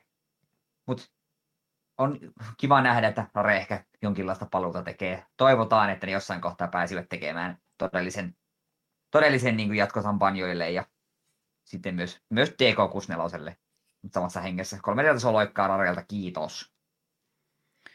Tuossa on kyllä muitakin vastaavanmoisia studioita, mitä on silloin vuosituhannen vaihteen jälkeen myyty, mitä sitten on aina harmiteltu, että voi voi, kun sitä ei oltaisi tehty, niin olisi varmasti asiat paremmin tässä vaiheessa, mutta kuten tuossa mainittiin se, että kuinka paljon pelin kehitys sitten sen jälkeen on maksanut enemmän ja paljon aikaa vienyt enemmän, niin aina sitä ajattelin, että voi, että kun se oli, se oli silloin ennen oli hyvä, kun se Rarekin teki niin paljon pelejä, sitten kun se myytiin, sitten se ei tehnyt enää niin paljon pelejä, mutta sama se olisi ollut varmasti siellä Nintendo puolellakin, ettei se nyt enää samalla tahdilla oltaisi pystytty jatkamaan niin. sen jälkeenkään. Se, että kehityskaari, mihinkä se olisi mennyt, niin oltaisiin varmaan näiltä Kinecti-peleiltä säästytty, mutta ei se sitä automaattisesti tarkoita, että asiat paremmin päin tänä päivänä olisi, vaikka se Nintendo-puolella jatkettu olisikin.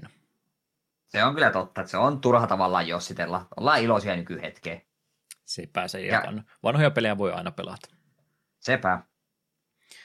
Nintendo julkaisena meille tosiaan Banjo-Kazooissa, joka N64 julkaistiin Pohjois-Amerikassa ensin kesäkuussa 98 ja sitten ihan pari viikkoa myöhemmin eh, heinäkuun 98, että onneksi kun brittikehittäjä kyseessä, niin meidän ei tarvinnut sen takia tätä sen enempää odotella. Mutta näin ilmeisesti, että eikö tätä sitten Japanissa julkaistu ollenkaan, ainakin minun tietolähteeni väittivät tämmöistä. Se on kyllä erittäin iso harmi japanilaisilla, vaikka siellä nyt varmasti sitä eh, vähäistä volyymiä, mitä N64 julkaistiin, niin onkin enemmän, niin tämmöinen julkaisematta jättäminen Japanin suunnalla, niin harmi sinänsä, missasivat siellä suunnalla kerrankin jotakin. Joo, aika harvinaista. Mutta tosiaan muutama mahdollisuus on ollut sitten jälkeenpäinkin näin laillisin keinon ollut Banjo Kazooita pelata. 2008 tosiaan 360 Live Arcadein kautta uudelleen julkaistiin peli Nintendo-logo riisuttuna muuten ihan semmoisenaan.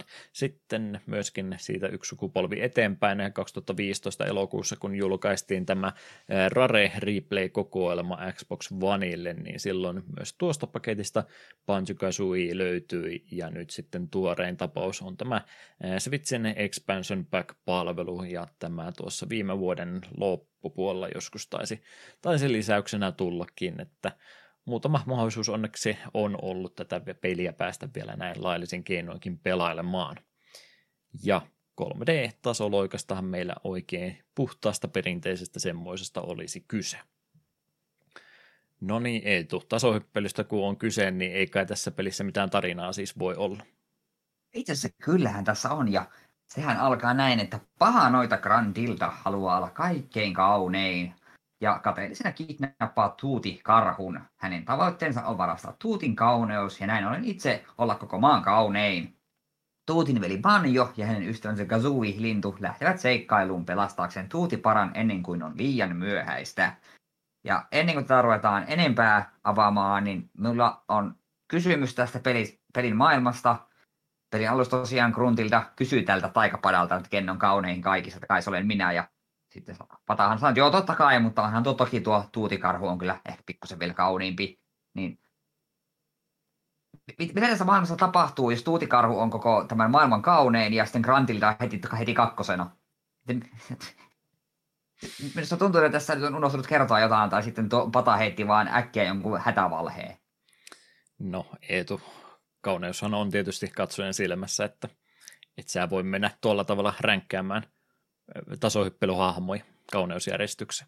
Mielipiteitä mm. on muitakin. Se on, se on kyllä totta. Tämä vaan heti pelin alussa pisti minun silmään, että mitä täällä tapahtuu.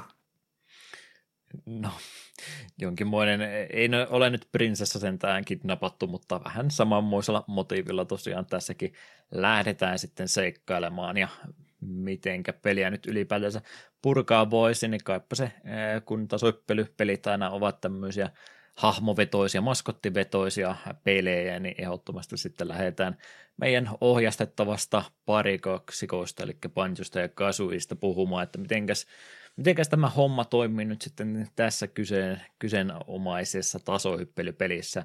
Eli kahden hahmon kombinaatio meillä oli se kyseessä, mikä tuo siinä mielessä vähän monipuolisuutta kautta lisää väriä tähän, että totta kai kaikki nämä asiat, mitä tässäkin perus toimintoja pystyy tekemään, niin pystyisi hoitamaan yhdellä hahmollakin ja antaa hänelle sitten jotain rakettireppuja ja kaikkea muuta. Niin, niin ratkaisuja tähän on monia, mutta aika harvoin näkee tällä, että on niin kaksi hahmoa käytännössä ynnätty yhteen. Pancho toimii meidän lihaksena ja onko sitten Kasui käytännössä meidän ää, ketterämpänä hahmona näistä kahdesta, kun meillä tämmöinen mitähän nämä oli viralliset termit, huna ja karhu oli, oli panso ja kasvui on sitten joku lintu, mutta mikähän lintu mahtaa tarkalleen ottaen kyseessä ollakaan. Oli miten oli, niin toinen vähän raskaampi ja toinen vähän kevyempi hahmo, niin molemmilla on sitten omat, omat ominaisuutensa, mitkä nivoutuu kuitenkin näin pelaajan tuntumaan kautta niin ihan yhdeksi, yhdeksi ja samaksi hahmoksi. Tutorialien kautta kun peli lähtee käyntiin, niin siinä on pientä tämmöistä leikkitilaa vielä olemassa ennen kuin tuonne Spiral Mountainin eh, syövereihin kunnolla lähdetään, niin pääsee kyllä vielä rauhassa vähän tämmöisellä turvallisemmallakin tasaisella alustalla kokeilemaan, että miten tämä ohjaaminen nyt sitten tässä toimii mutta, mutta tämäkin on vähän ohjaamista taas riippuvainen. Mä pelasin ihan aina 64 ohjaimen kanssa, niin en osaa ihan sata varmaksi sanoa, miten Switch Pro-ohjaimen vai eilotteliko joku, ei ehkä Joy-Conia, en tiedä, mutta, mutta, mutta on aika kiireiseksi ja täydeksi heitetty tuo ihan pelkkää näppäin skematiikka, mikä pelistä löytyy, että yleensä on laitettu yhden näppäimen taakse yksi toiminto ja se on sitten siinä, mutta tässä on aika, aika montaa eri toimintoa, mitä sitten meidän sankari kaksikolla pystyy tekemään. Osa niistä on vähän painike riippuvaisia, että onko meillä Z-painike alkuperäisessä ohjaamassa tai joku toinen painike modernissa ohjaamassa pohjassa ja myöskin sitten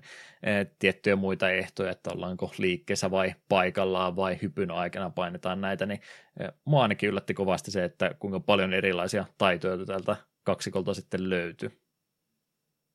Joo, mutta musta se oli siinä mielessä kuitenkin hyvä, että peli to, antoi kuitenkin niitä pikkuhiljaa, että jos olisi alkuun siinä, kun lähdetään tosiaan pelailemaan, niin tulee, että hei, tässä on tutorialla alue, että käppätellä vähän saa, perusliikkeet haltuun, ja sitten sitä mukaan, kun rupeat kenttiä pelaamaan, niin kentät antaa sinulle uusia, että botellusmyyrä aina oot, ilmoittaa sinulle kentän alussa, että hei, täältä voit oppia kaksi uutta muuvia, ja sitten saa vähän lis- lisää asioita, mitä voi tehdä, niin minulle ei ainakaan kerennyt missään kohtaa tulla semmoista fiilistä, että nyt tulee liian paljon informaatio kerralla, vaan siinä kohtaa, kun kaikki alkoi olla handru, handrussa, niin sitten oppi yhden tai kaksi kikkaa lisää. Ja sitä, jos heti peli alussa peli heitto, joo, C-tikulla kun tuonne tänne, niin tulee tää, tänne kun tuonne ja tuonne kun tuo, niin tapahtuu tällaista, niin siinä on pääpyörä. Nyt vaan sitten, kun ne oppi pikkuhiljaa, niin ne kaikki kerkes sisäistää.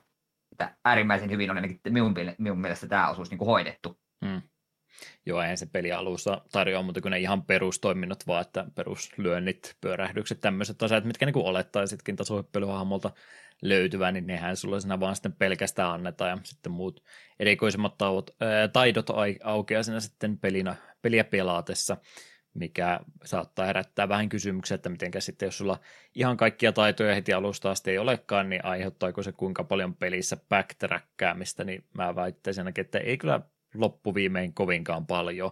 Muutama kerta huomasin itse, että on joku asia, mitä mä en nyt vaan pysty suorittamaan sen takia, että olen ehkä mennyt väärässä järjestyksessä kenttiä läpi tai muuta, muuta tämmöistä mennyt tekemään, mutta en mä ainakaan väittäisi, että hirveästi peli backtrackkäämistä tai liikkeiden takia aiheuttaisi.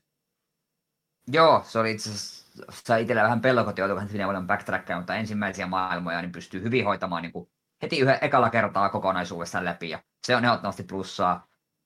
Ja, me tässä kohtaa sanon, että me tuun tätä peliä vertaamaan DK64 useammankin kerran, niin tämä oli ehdoton plussa DK64 nähden sen, että sun ei tarvinnut palailla juurikaan vanhoihin kenttiin tekemään asioita, vaan se pystyt hoitamaan kaiken. Ja ylipäätään kenttien sisälläkin oli tosi vähän sellaisia asioita, että äh, me joudun nyt kävelemään koko ajan edes takaisin, vaan se pystyt aika hyvin niin kuin, alue kerrallaan, joka oli ehdoton plussa.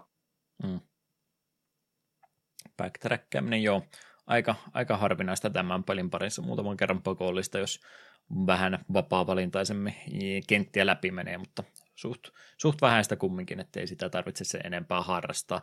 Toki jos peliä ekaa kertaa pelailee eikä ihan kaikki osaa tehdä, niin ei sillä ole pakko kaikkia asioita yhdellä reissulla tehdäkään. Ja itsellekin tuli vaan välillä semmoista, että nyt ei ole ihan, ihan niin kuin aivot raksuta sillä tavalla, että mitä tältä pitäisi vielä löytää, niin voi kyllä välillä semmoista ää, hengähdystaukoa ottaa eikä jotain muuta aluetta sitten tutkimassa ja palata sitten myöhemmin kun siltä taas tuntuu, niin ei siinä mielessä pelipakota se enempää yhteen asiaan panostamaan niin kauan kun homma menee läpi, vaan saa vapaa-valintaisesti järjestyksensä etsiä tiettyjä tota, portteja lukuotta, mutta toki, että ihan vapaasti ei voi mennä, mutta järjestys on muuten, muuten aika vapaasti sinulle määrätty, mitä pitäisi tehdä. Joo, tota, meidän kaksikosta muutenkin vielä tässä kohtaa tuli mieleen sanoa, niin en yhtään sen enempää tiennyt, tiennyt että minkälaisesta parivalikosta kyse on. Yllättävän paljon dialogia ja muutakin tuntuu matkan varrella tuleva, ja mikä mulle tuli yllätyksenä, niin Kasu ei ole aika mulkku.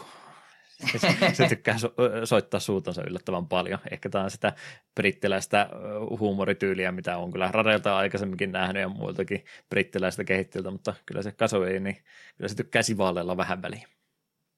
Joo, ja etenkin Potelsparka joutui kestämään niissä suuren osan, mutta on, antoi se kyllä myös takaisin.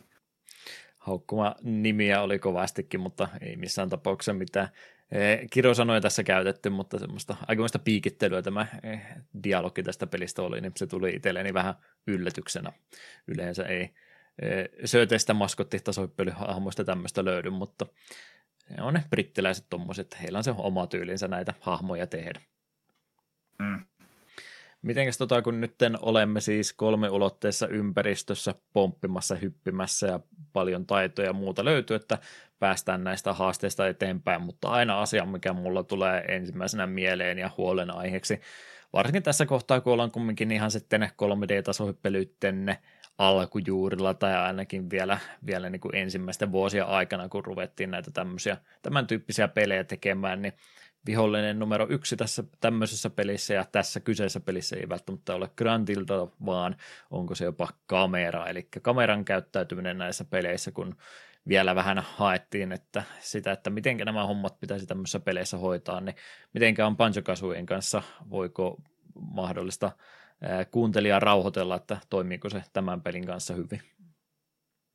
Siis kamera on tämän pelin ehdottomasti huonoin puoli mutta se ei ole todellakaan niin paha, mitä se voisi olla. Muutaman kerran sen kanssa oli vähän kikkailla, että no, tätä kamera nyt kääntyy tämmöisissä typerissä kulmissa, kun N64 ohjaamissa niin C-tatilla käännetään, niin se kääntyy tietyissä niin kuin nytkähdyksissä, että sitten täysin kovasti hallittua ja välillä se ei tietyissä nurkeuksissa se ei suostu pyörimään ollenkaan ja veden alla etenkin huonosti, niin se aiheutti välillä harmaita hiuksia, mutta vähemmän mitä minä oletin. Hmm. Ja loppujen lopuksi mulla ehkä ekassa parissa oli sen eniten vaikka. Sitten sen oppi vähän niin kuin elämään ja sille, vähän niin kuin tiedostamaan sen kameran puutteet, jonka jälkeen oppi vähän niin kuin pelaamaan sen ympärillä. Toki uiminen oli edelleen sen kameran takia hirveetä. Clankers kävi kesti mulla aivan liian kauan. Ai perkö, että fysikenttiä tai, tai vesikohtia tämä pelissä tuntuu tarjoavan vähän, vähän turhan paljon, ja kun niissä ei ikinä mitään uniikkia juttuansa keskenänsä ollut, niin vähän, vähän voisi tuota fesistöä tästä pelistä poistaa vielä, niin olisi parempi. Mutta, mutta joo, ihan noin kamera, kameraan tullen, niin kyllä kieltämättä oli, oli, että huomaa, että on vielä semmoista varhaisempaa 3D-tasoloikkaa, että kyllä se tiellä välillä tuntuu olevan, mutta loppuviimeen aika vähän. Se oikeastaan kaksi syytä, minkä takia se ei tässä pelissä niin pahalta tunnu, että eikä nyt menee ihan suoraan kenttäsuunnittelun puolelle, että pelikentät on yleensä aika, aika pyöreitä ja avoimia siinä mielessä, että ne ei ole hirveän täyteen pakattuja paikkoja ja muutenkin semmoisia ahtaampia käytäviä ja muita, niin niitä ei ihan hirveästi tässä pelissä sitten käytetäkään. Ja toinen, mikä, mistä tykkäsin kovastikin, niin aika paljonhan tässä oli ihan fiksattua kamerakohtaa, että jos on semmoinen paikka, missä olisi voinut kuvitella, että nyt on varmaan kameralla tiukka paikka tulossa, niin peli aika monesti otti, että ei, nyt se kamera on sitten tässä näin, sä pelaat siitä, niin tykkäsin siitä ratkaisusta, että kuvittelisin, että tähän on nyt rajoittava tekijä, kun ei saa itse kameraa pyörittää, mutta kun se on aina tietyssä paikkaa ja yleensä kehittäjän puolesta hyvään paikkaan laitettu, niin se oli mun mielestä ihan hyvä kompromissiratkaisu monissa paikoissa tässä pelissä. Joo, tuntuu, että siinä on niin pelin itsekin niin kuin huomanneet, että tämä voi tässä, tässä kohtaa kamera voi olla ongelma, niin ohitetaan se tällä tavalla. tämmöisistä yleiselementeistä tuossa, kun nyt läpi puhuttu, niin vähän sitten miettiä, että miten se kokonaisuutena Kazooie toimii ja minkämoiseen pakettiin tätä koko, koko peliä oikein ollaan laitettu, niin ähm, monella tapaa myöskin toinen peli, mihinkä aina pakkokin verrata varhaisia 3D-tasoloikkia, niin sitten Mario 64. Yksi, yksi mikä aina tämmöisessä peleissä mieleen tulee varsinkin nyt, kun samalla alustalla ollaan, niin siihenkin on herkkä ja helppo lähteä kääntymään ja vertailemaan siihenkin peliin, mutta vähän samanmoisella idealla kuin Mario 64, että on tämmöinen isompi kokonaisuus laitettu, jonka sisälle nämä kentät sitten on laitettu, että ei ole mitään valkkaa valikosta ja mene kenttää, vaan on tämä itse Spiral Mountaini kokonaisuutenansa, mihinkä nuo kentät on laitettu. Tämä itse kokonaisuus on semmoinen, että siellä on samanmoisia kuin Mario 64, itse asiassa en tiedä onko suoraan otettu, mutta on siis näitä tauluja, mihinkä ne kentät käytännössä on piirretty, mutta me ei hypätäkään sinne taulun sisälle, vaan se semmoinen elementti, jota tässä pelissä käytetään, on palapelin palaset, eli pelin täysin läpäisy vaatisi sen, että sata palapelin palasta pitäisi kerätä.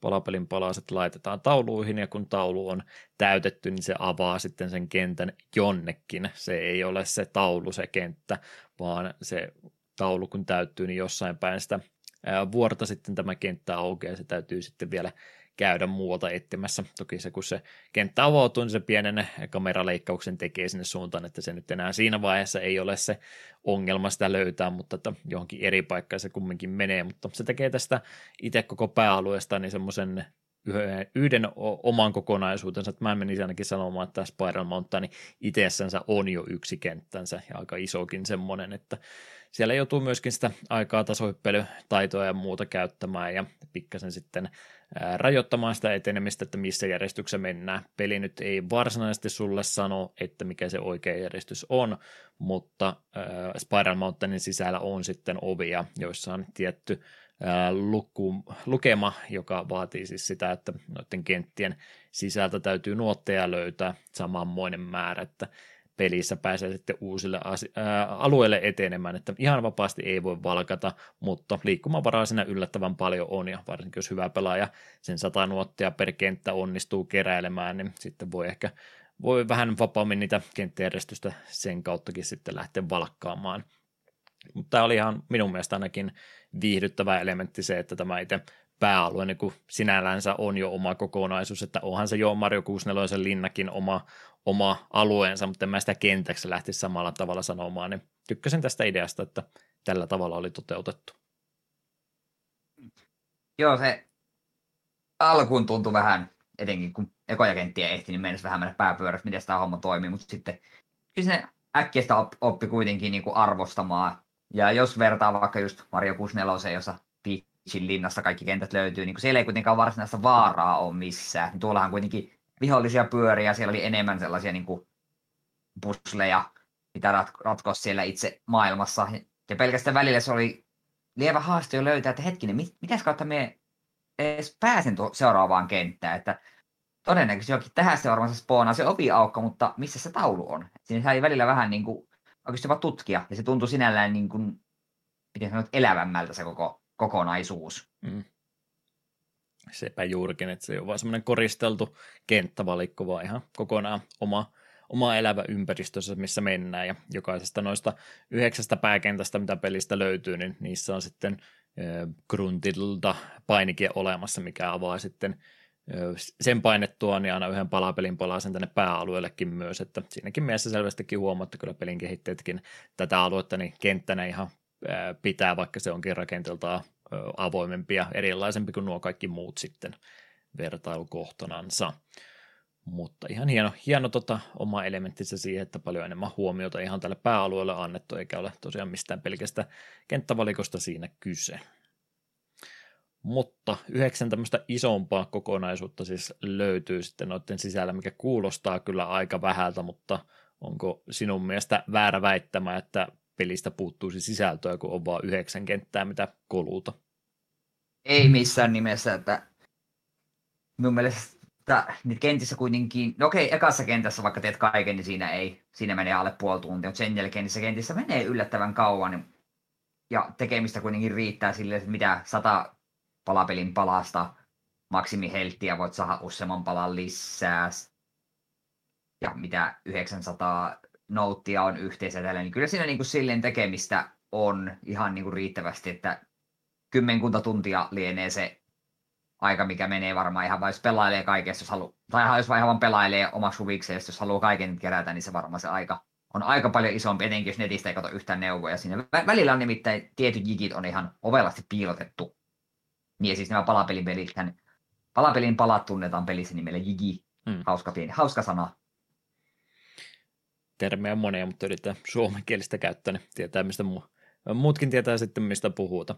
Johan se tosiaan se, että se olisi niinku semmoinen parkkaurirata, missä on kymmenen palapelin palasta siellä suoraan, vaan tässä siis on on aika paljon aktiviteetteja, mitä nyt kenttien sisällä lähdetään tekemättä, ei tässä vaan keräillä sillä suoraan, vaan ei välttämättä edes niin näy yhtään missä, että missä ne palapelin palaset siellä on, vaan tässä joutuu sitten pulman ratkontaa, refleksiä ja kaikkea muuta tämmöistä loogista ajatustyötäkin aika paljon harrastamaan, että sen huomaa aika monesti, kun itse lähtee tasohyppelypelejä pelaamaan, niin ei sitä niin kuin yleensä pysähdy sillain paikallensa se enempää pohtimaan, että mikä tässä nyt olisi vaan seuraavaksi menossa, vaan aika monesti tasohyppelypelit on rakennettu sillä tavalla, että se on semmoinen tietynlainen esterata ja mä niin kuin vaan lähden juoksemaan sinne suuntaan ja mä sen niin kuin samalla, samalla teen sen aivotyön, että mä keräilen tuosta tuommoista ja tämmöistä, mutta on niin kuin koko ajan, että menee eteenpäin, menee eteenpäin, menee eteenpäin, niin mun mielestä Pansukasuissa ei niin kuin ole sitä ollenkaan, mikä yllätti mutta kovastikin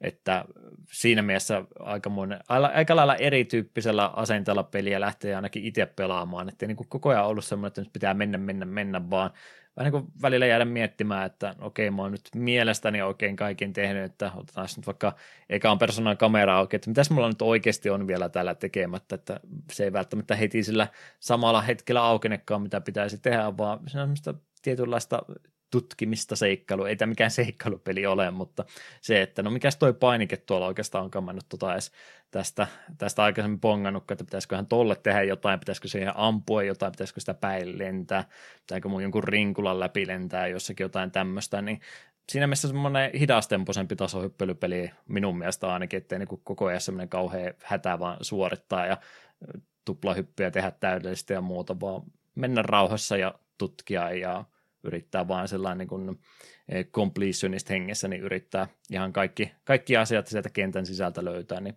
ainakin minun mielestä tämä eros monista verrokeista ihan tuollakin. Mm. Ja sitten sitä me haluan ehdottomasti kehua, tämän pelin niin kenttäsuunnittelu on ihan, ihan ykkösluokkaa. Kenttiä oli tosi mukava tutkia ja ne oli niin kuin aika, ne oli tavallaan laajoja ja niissä oli paljon paikkaa, mutta ne oli silti sopivan kompakteja musta ei ikinä tuntunut siltä, että ah, me, hirvittävä matka mennä sinne. Missä, missähän se oli se yksi paikka, missä me nyt en käynyt. Vaan aika moni kenttä on rakennettu silleen että siinä on vähän niin kuin central hubi, ja siitä lähtee sitten vähän niin kuin joka suuntaan pieniä juttuja. Se on tosi helppo niin kuin lähteä backtrackkailemaan sitä. Ah, hetkinen joo, tuolla muuten varmaan tarviin sitä muodon muutosta. Ja se, sinne muuten taisi, siellä taisi muuten olla painike, mitä me painanut. Se oli tosi niin kuin, silleen lepposaa se paikkojen tutkiminen. Ja yhtäkkiä sitä vaan huomasta, hetkinen, mehän on tutkinut kohta jo joka nurkan ja ka- melkein kaikki on jo kerätty, enkä ole missään kohtaa kokenut hirveätä painetta siitä, että no vitsi kun pitää kaikki löytää ja etsiä. Se on niin kuin, kenttäsuunnittelu on tosi hyvää. Ja nimenomaan just tuo, että miten on tavallaan pieneen tilaan saatu tehty paljon, mutta ei silti liikaa. Et, et jostain syystä minulla etenkin, tää, se oli tämä neljäs kenttä, tämä suo, mikä Bubble Globe Swamp vai mikä olikaan. Se ei mulla tosi hyvin silleen mieleen, että se oli tosi niin kuin luontevaa sen koko alueen tutkiminen. Niin se, jostain se kenttä mulle jäi itselle sille tosi kirkkaana mieleen, että sitä oli kiva tutkia. Hmm. Itsellä suosikiksi jäi tämä tota, tota, Egyptihenkinen pyramidi, hiekka, hiekkaesteitä ja kaikkea muuta, niin tämä paikka, niin silläkin on monta eri pyramidia ja rakennelmaa, missä kaikissa on ovet kiinni ja ne ei vaan aukea, sitten täytyy vaan tutkia sitä ympäristöä, että no miten mä saan nämä ovet auki, ja siellä monesti oli just, että on johonkin johonkin paikkaan piilotettu jotain painiketta, mitä pitäisi painaa, mutta sinne painikkeeseen pääseminen ei välttämättä aina ole ihan selvää, että miten se sieltä sitten oikein aukeaa, niin semmoista tutkimustyötä joutuu tässä harrastamaan, että jos sitä Mario 64 taas vertaisi siinä, niin sitä pitää niin semmoisena esteratana pelkästänsä. En mä sano minä vähättelevänä, mutta Mario 64 on mun mielestä esterata ja Banjo-Kazooie semmoinen aktiviteettipuisto, missä vaan mennään ja tutkitaan ja vähän kaikkea kokeillaan käydään joka laitetta vähän testaamassa ja katsoa, mitä, mitä täältä kulmasta löytyy, että siinä mielessä vaikka on, on samasta pelikentästä kyse, niin kumminkin aika, aika erilainen pelifiilis näillä kahdella kumminkin on. Joo, ja tuo Mario 4 on siinä mielessä hyvä verrata, kun 64 se määt kenttään, yleensä siinä kentän alussa valitit, että mitä tähtiä sä lähdet ehtimään, ja siihen haet vaan sen, sieltä voi periaatteessa niin kuin yhtä aikaa tehdä montaa tavoitetta, koska jos sä kerät tähden, niin siellä poistut kentästä ja kaikki nollaantuu. Mm. Niin, niin, tässä taas se on niin helppoa sille. Se voit, se voit kolme eri jigiä suorittaa yhtä aikaa. Saattaa olla, että joku tehtävä, just esimerkiksi suolla oli se, että piti viille semmoinen krokotiilisuuhun käydä niin kuin munat ampumassa. Kun se yhteen ammuit, niin toinen spoonas. Niin minun ei tarvinnut etsiä niitä viittä putkeen. Ja sitten heille kentästä ulos, vaan kävi, ah, tuossa on tuo seuraava, hoidanpa sen. Tuo seuraava meni tuonne, mutta hei, minä siinä välissä käyn tuon, tuolla näkyy selvästi olevan jotain jigyyn liittyvää, niin minä lähden nyt seuraavaksi sinne. Niin se oli jotenkin paljon vapaampaa ja mukavampaa se tutkiminen. Ja sen taas se on varmaan yksi, mikä Super Mario Odyssey oli niin älyttömän hyvä, kun siinäkin pystyit kenttään, kun menit, niin sun ei sit lentänyt sitä ulos jokaisen Power Moonin jälkeen, vaan se pystyt jäämään sen tutkimaan. Joo, kieltämättä joo, kun nyt ollaan miettii, niin tämä on monella tapaa Mario Odyssey, mutta parikymmentä vuotta aikaisemmin tehty ihan samalla ajatuksella. Mm. Erittäin, erittäin hyvä verrokki kyllä. Joo, ei varsinaisesti pelin puimimiseen ja muuhun suoranaisesti liity, mutta monesti tykkään speedrunitkin katsoa kyseistä peleistä, mitä jaksossa käsitellään, niin jos ei ole Banjo Kazooien sataprosenttista speedrunia koskaan tullut katsottua, mutta muita Mario 64 runneja ja muita katsonut jo ihan kyllästymisen asti, niin lämmin suositus se on nimenomaan just tuo, kun kaikkea voi työstää yhtä aikaa, niin se on aika moinen tota, reitittämisen mestari kurssi se, kun katsoo, miten sataprosenttisesti Banjo kentästä optimaalisesti kaikki kerätä, että se on kolme nuottia täältä ja yksi tsiki tuolta ja mampo tästä ja sitten nopea pyörähys ympäri ja tuolta saadaan vähän kaikkea, että on, on erittäin viihtyvä kaksituntinen katsoa, miten tästä pelistä kaikki mahdollinen kerätä. Pitää muuten itse vilkasta pienissä osissa itse heti. Me aiemmin on mietitty, että voisi tästä vilkasta nyt kun minä tuo sanoit ääneen, niin pitää ehdottomasti katsoa, varma, varmasti miellyttävä katsoa, kun jälleen Mario 4, sen speedrunit on just sitä, että no niin, käytiin hakea tähti, lennettiin kentästä ulos, päädään takaisin kenttään, haetaan tähti, lennetään kentästä ulos, mennään takaisin, niin se on jotenkin liian monta kertaa joutuu näkemään sen siirtymä, siirtymävaiheen. Mm. Kyllä, kyllä. Sitä mä tässä pelkäsin kovastikin, mikä oli ensimmäinen asia, mihinkä mä negatiivisesti pelin parissa suhtauduin, oli se, että kun sulta henki lähtee kentän sisällä, niin toi nuot määrä, mitä sä oot kerännyt, niin se nollaantuu. Se on vähän erikoinen ratkaisu, että miksi ne ei ole sitä, sitä laittanut ihan normaali kerättäväksi, vaan että kerran kerät ja se on siinä, vaan se, että sun pitää periaatteessa kaikki sataa yhdellä kertaa saada kuolematta, niin okei, se on se oma haasteensa, mutta mikään muu ei toimi samalla tavalla, niin se oli vähän erikoinen päätös tuossa. Jinjot toimii, no, nämä vi- viisi joo, joo, mutta niitä on vaan viisi, niin periaatteessa se on helpompi. Kyllä, kyllä. Ja olen käsittänyt, että Xboxin versiossa niin ne muutettiin sekä jinjot että noutit niin kuin pysyviksi pe- permanenteiksi. Jos kertaalleen ne kerää, niin se on sillä selvä. Kiitos, että Vaikka... sä vahvistit, että ne on jinjoja. Mä luulen, että ne on dingoja. Mä kuulin aina, että ne sanoo dingo. Se olikin dingo. Ei ne dingoja, ne on lintuja. Ne on ne dingo, dingo, dingo. Mutta joo, se on totta. Se oli hyvin raivostuttavaa, kun ensimmäisen kerran kuoli ja olit kerännyt 70 tai 80 nauttia, eli se, aha, okei, okay, no ei siinä sitten. Ja ylipäätään siinä on myös se huono puoli, että kakkoskentästä kuolematta sen kentän tutkin, mulla oli kaikki muut kerätty, paitsi kolme nuottia. En tiedä missä ne oli ja totesin, että okei, okay, en rupea niitä etsimään, niin tänne kenttänä ikinä palaa, koska kaikki muu on kerätty. En ole tulossa takaisin kolmen nuotin takia ja piste. En kerää kaikkia sataa uusiksi. Se on, se on totta, että se on vähän harmillista, mutta siinä on se hyvä puoli kuitenkin, että kuvitellaan, että sinä haluat olla tämän pelin vaan läpi, ja sinä tarvitset ne nuotteja tietyn määrän, että pääset, saat kaikki ovet avattua. Niin jos olet kerännyt vaikka 85 ja se kuolet, niin se tavallaan menetä niitä, paitsi jos haluat niitä lisää. Että jos olet kerännyt 85 ja kuolet, niin se kuitenkin jää muistiin, että sun paras tulos tässä kentällä 85, ja sulla niin kuin on 85 nuotti tästä kentästä, mutta jos sä haluat sen enemmän, niin sun pitää sitten kerätä kerralla ne kaikki, jos käy järkeen. Että se niin kuin tallentaa sen parhaan tuloksen sitä kentästä kuitenkin, joka laskee joka se kuolihetkellä on. Niin se siitä kuitenkin plussa, että jos olisi mennyt kokonaan nollille, niin uhu, olisi mennyt tunteisiin. Kyllä, kyllä. Takaisin vielä hetkeksi speedruniin palatakseen, niin sekin noissa nuottiovissa ja muuta, muuta mikä nyt ehkä yllätyksenä tulee, kun vanhasta 3D-tasoippelystä puhe on, mutta ovet ja portitkin on niin kuin ehdotuksia oikeastaan, että kyllä se sitten kun kolme volttia sivulle heität ja nenää osoitat johonkin käpyy maassa ja teet kahdeksan takaperin voltteja ja sitten painat eteenpäin, niin kyllä sitä yllättävän monesta paikasta läpi voi vaan sitten vaan kävellä, mutta ei, ei, ei, ole, ei ole niin mahdotonta sequence breakia kumminkaan, mutta melkein kaikesta tuossa maassa, niin kyllähän kun se oikea raja niiden polygonien välillä löydät, niin onnistut runnomaan itse niiden läpi, jos vaan sillä päällä satut olemaan. Mm. Kyllä, kyllä. Tosiaan se, mitä niiden kenttien sisältä löytyy, niin palapelin palaset tärkeimmässä roolissa. Yksi niistä on, eikö hetken, niin sinne, joo, nuotit ei siihen suoraan liity, mutta sata nuottia jokaisessa kentässä olemassa, mitkä tosiaan avaa enemmän alueita täällä Spiral Mountainin sisällä. Kaikkien muutakin kerättävää siellä lisäreitäkin on silloin täällä, mutta aika, aika tota, tota, niuhosti antaa peliin noita lisäreitä tässä sisällä, että niitä kannattaa kyllä poimia, varsinkin jos peli edes vähänkin ongelmia aiheuttaa. Sulkia löytyy, mitkä on käytettävä käytettävää esine pelin sisällä, punaisia sulkia, mitä käytetään lentämiseen, ja sitten kultaisia sulkia käytetään tuohon tohon, tohon kuolemattomuuteen. Sitäkin pystyy ihan vapaasti käyttämään, mikä on aika harvinaista tämmöisissä peleissä, että yleensä pitää olla joku tähti Mariolla tai Sonic löytää kuolemattomuuden jotain muuta kautta, niin tämmöistä, mutta tässä annetaan pelaajalle ihan vapaasti käyttää kuolemattomuutta omassa mielessä kohtaa, toki rajoitetut määrät niissäkin, mutta aika kädet siinäkin mielessä annettu on.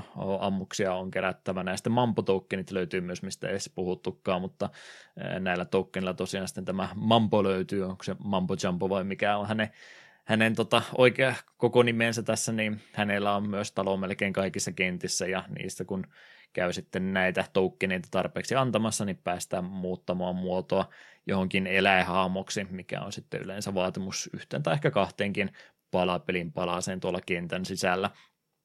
Ei muuten ole niillä eläinhahmoilla semmoista, semmoista vaatimusta, että niillä kannattaisi semmoisenaan pelata, mutta siellä on jotain asioita, että joutuu vähän pienempi hahmo olemaan, niin sitten täytyy, täytyy tämmöinenkin käydä hakemassa, että se puoli tämä eläin, eläimeksi muuttuminen tässä pelissä niin tuntuu vähän semmoiselta pieneltä ekstralta. Ei se nyt hidasta sitä pelaamistakaan, mutta olisi voinut kuvitella, että tuota konseptia olisi pystynyt vielä laajentamaankin.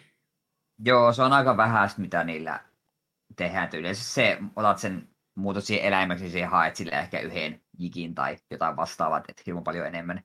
Tosin se oli aika jännä huomata. Me tosi pitkään mietin, että miten tästä ekan kentän päällä olevan jikin saa. Eli kun joka kentässä on tämä ihme gruntilta painikin, sitä kun painaa, niin tässä itse öö, Hubworldissa tapahtuu jotakin ja yleensä tarkoittaa jikin ilmestymistä, niin miten tuo vuoren päällä jikin oikein saa? Että en ymmärrä, että ei täällä missään ole niin lentopaneelia, ei täältä pääse hyppimään mitenkään, ei Gasui ei pysty noin jyrkkään mäkeen kävelemään, mitä täällä tapahtuu. Jouduin netistä katsomaan, että piti mennä mumpon luokse ottaa tämä muurahais tai ihme termiittimuodon muutos mm. ja kä- poistua kentästä sen kanssa ja sillä sitten kipittää sitä vuorta ylös. Niin se tuntuu ihan hurjalta, että tämä eläinmuodon muutokset säilyy niin kuin kentän ulkopuolellekin, jos ei, olla, jos ei vasta eläin ulkomuodossa pääset niin kuin tälle exit-paneelille. Se oli hurjaa. En ollut yhtään siihen varautunut. Mm.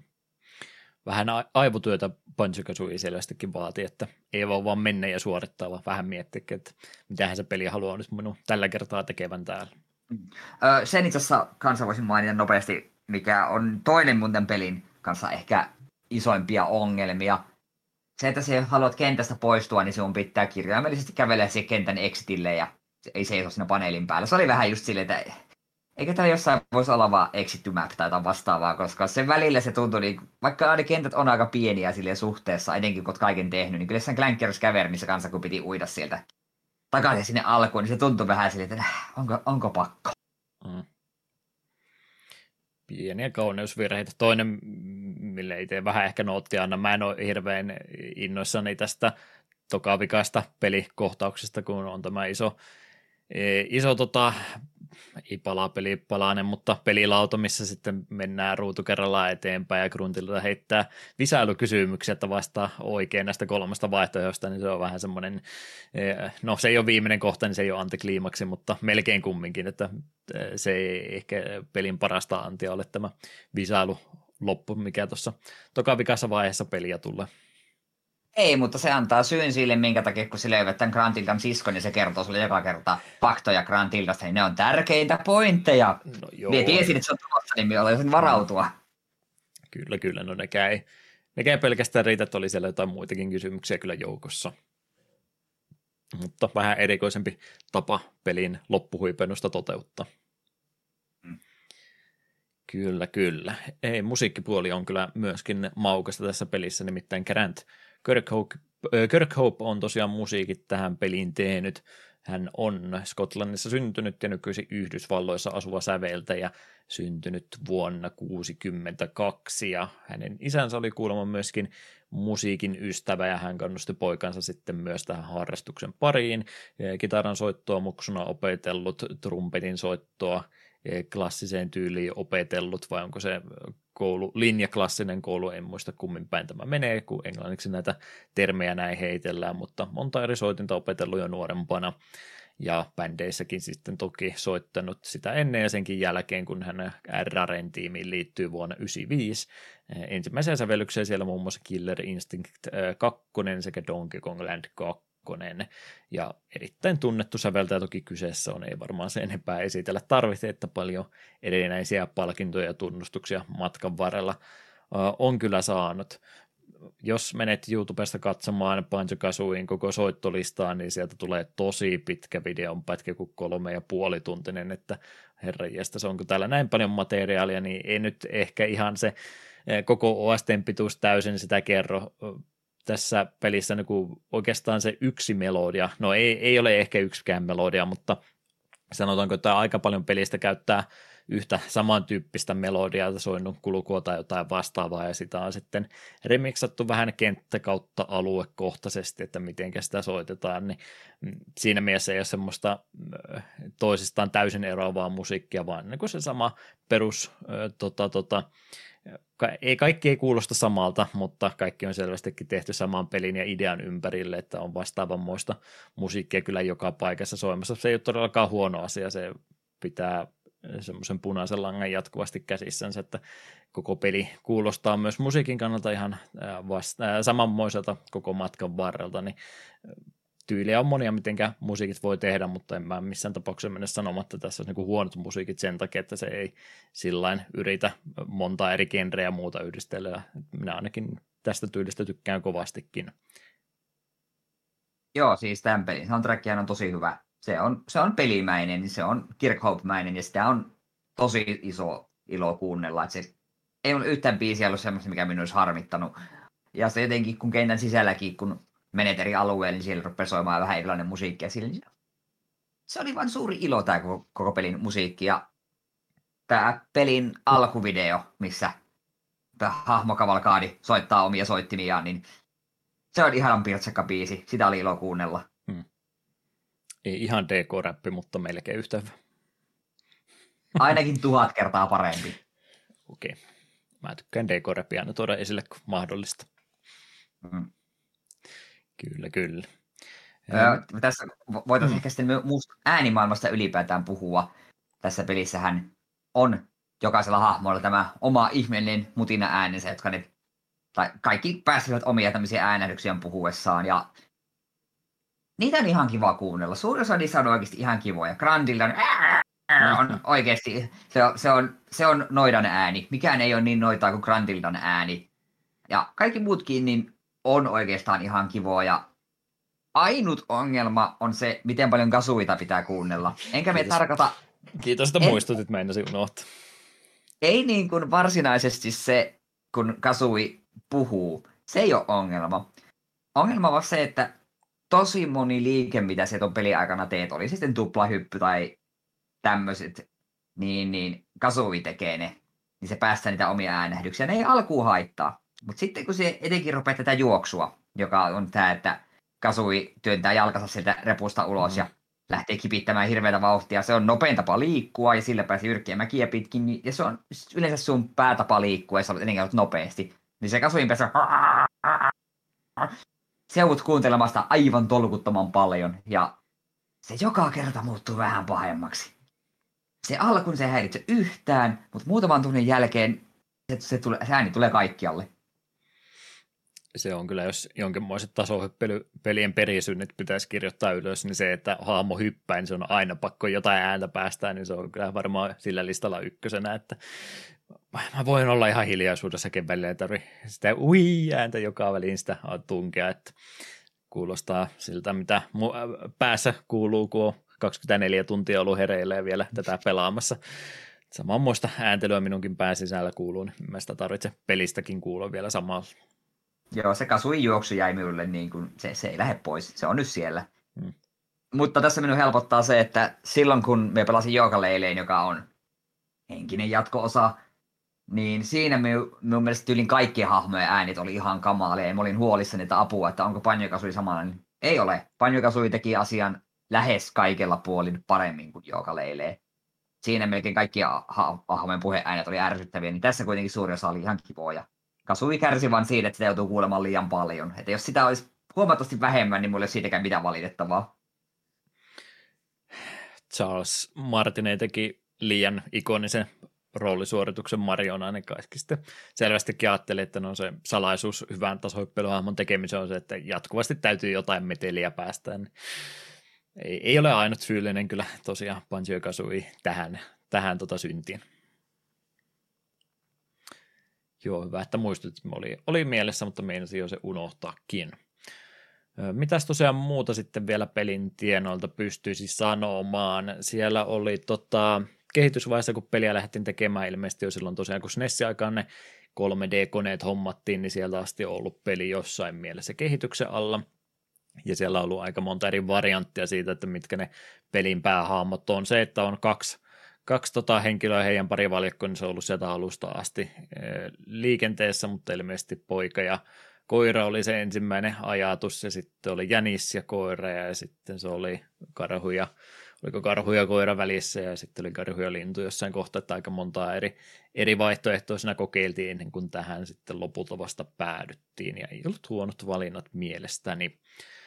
16 maailmaa oli projekti papereihin kirjoitettu, että oltaisiin sitten laittamassa, mutta se olisi vaatinut sen verran paljon työtä aikaa ja en tiedä, olisiko tullut jo kasetillakin jotain rajoituksia vastaan, mutta ei ihan 16 sitten tähän peliin laitettu.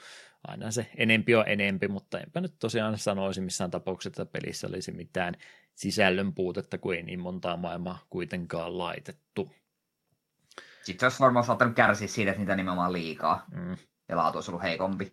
Joo, ei se enempi aina ole parempi, vaikka se olisikin tasalaatuista. Hmm. Salaisuuksia piti tästä pelistä löytyä semmoisia, jotka olisi sitten tuohon jatko-osaan pitänyt ottaa mukaan, ja niitä jotenkin vihjailtiin tuossa pelin lopputekstien aikana, ja tämä oli semmoinen asia, mitä he halusivat ihan oikeasti toteuttaa, mutta siinä tuli sitten pieni ei suunnitteluvirhe, mutta vähän ei osattu etukäteen tulevaisuuteen katsoa eteenpäin, että miten se oikeasti pitäisi toteuttaa. Siellä oli siis ajatus siinä, että kun tämän pelaa läpi, niin tästä ykköspelistä pystyisi siirtämään kakkospeliin tietoa, mutta se miten he ajattelivat se homman toimiva oli se, että sä ykköspeliä pidät päällä ja sitten sä vaihat, vaihat kakkoskasetin lennossa sinne koneeseen kiinni ja sä pystyt niin kuin sillä tavalla sitä tietoa siirtämään, että sä siirrät ne kasetit pois, pois koneesta mahdollisimman nopeasti, siellä ei se ykköspelin tiedot katoamaan ennen kuin sä sen kakkosen isket sisään, mutta N64 sisällä oleva rauta päivitty matkan varrella, että siinä olisi ollut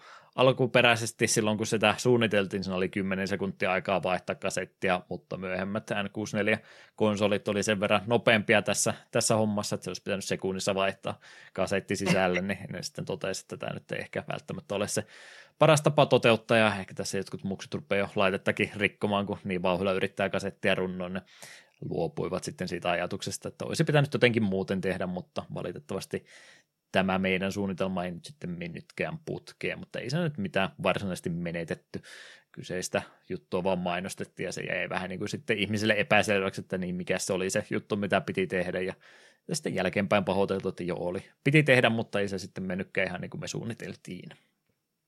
Olisi pitänyt tehdä Mega Driveit ja Sonicit ja pistää pelikasetta päällekkäin. Se pääsee niin. N64 sisällähän ei tainnut olla siis mitään tallennus, kun ei ollut mitään... Hei, mitenkä homma toimii? Oliko se N64 muistikortti? Pitäisi pitäis meidän varmaan tietää, mutta ei, ei tuu mulla mieleen. Oliko kaikki tallennukset niissä kaseteissa suoraan? Eikö ne ollut kaseteissa? Hmm.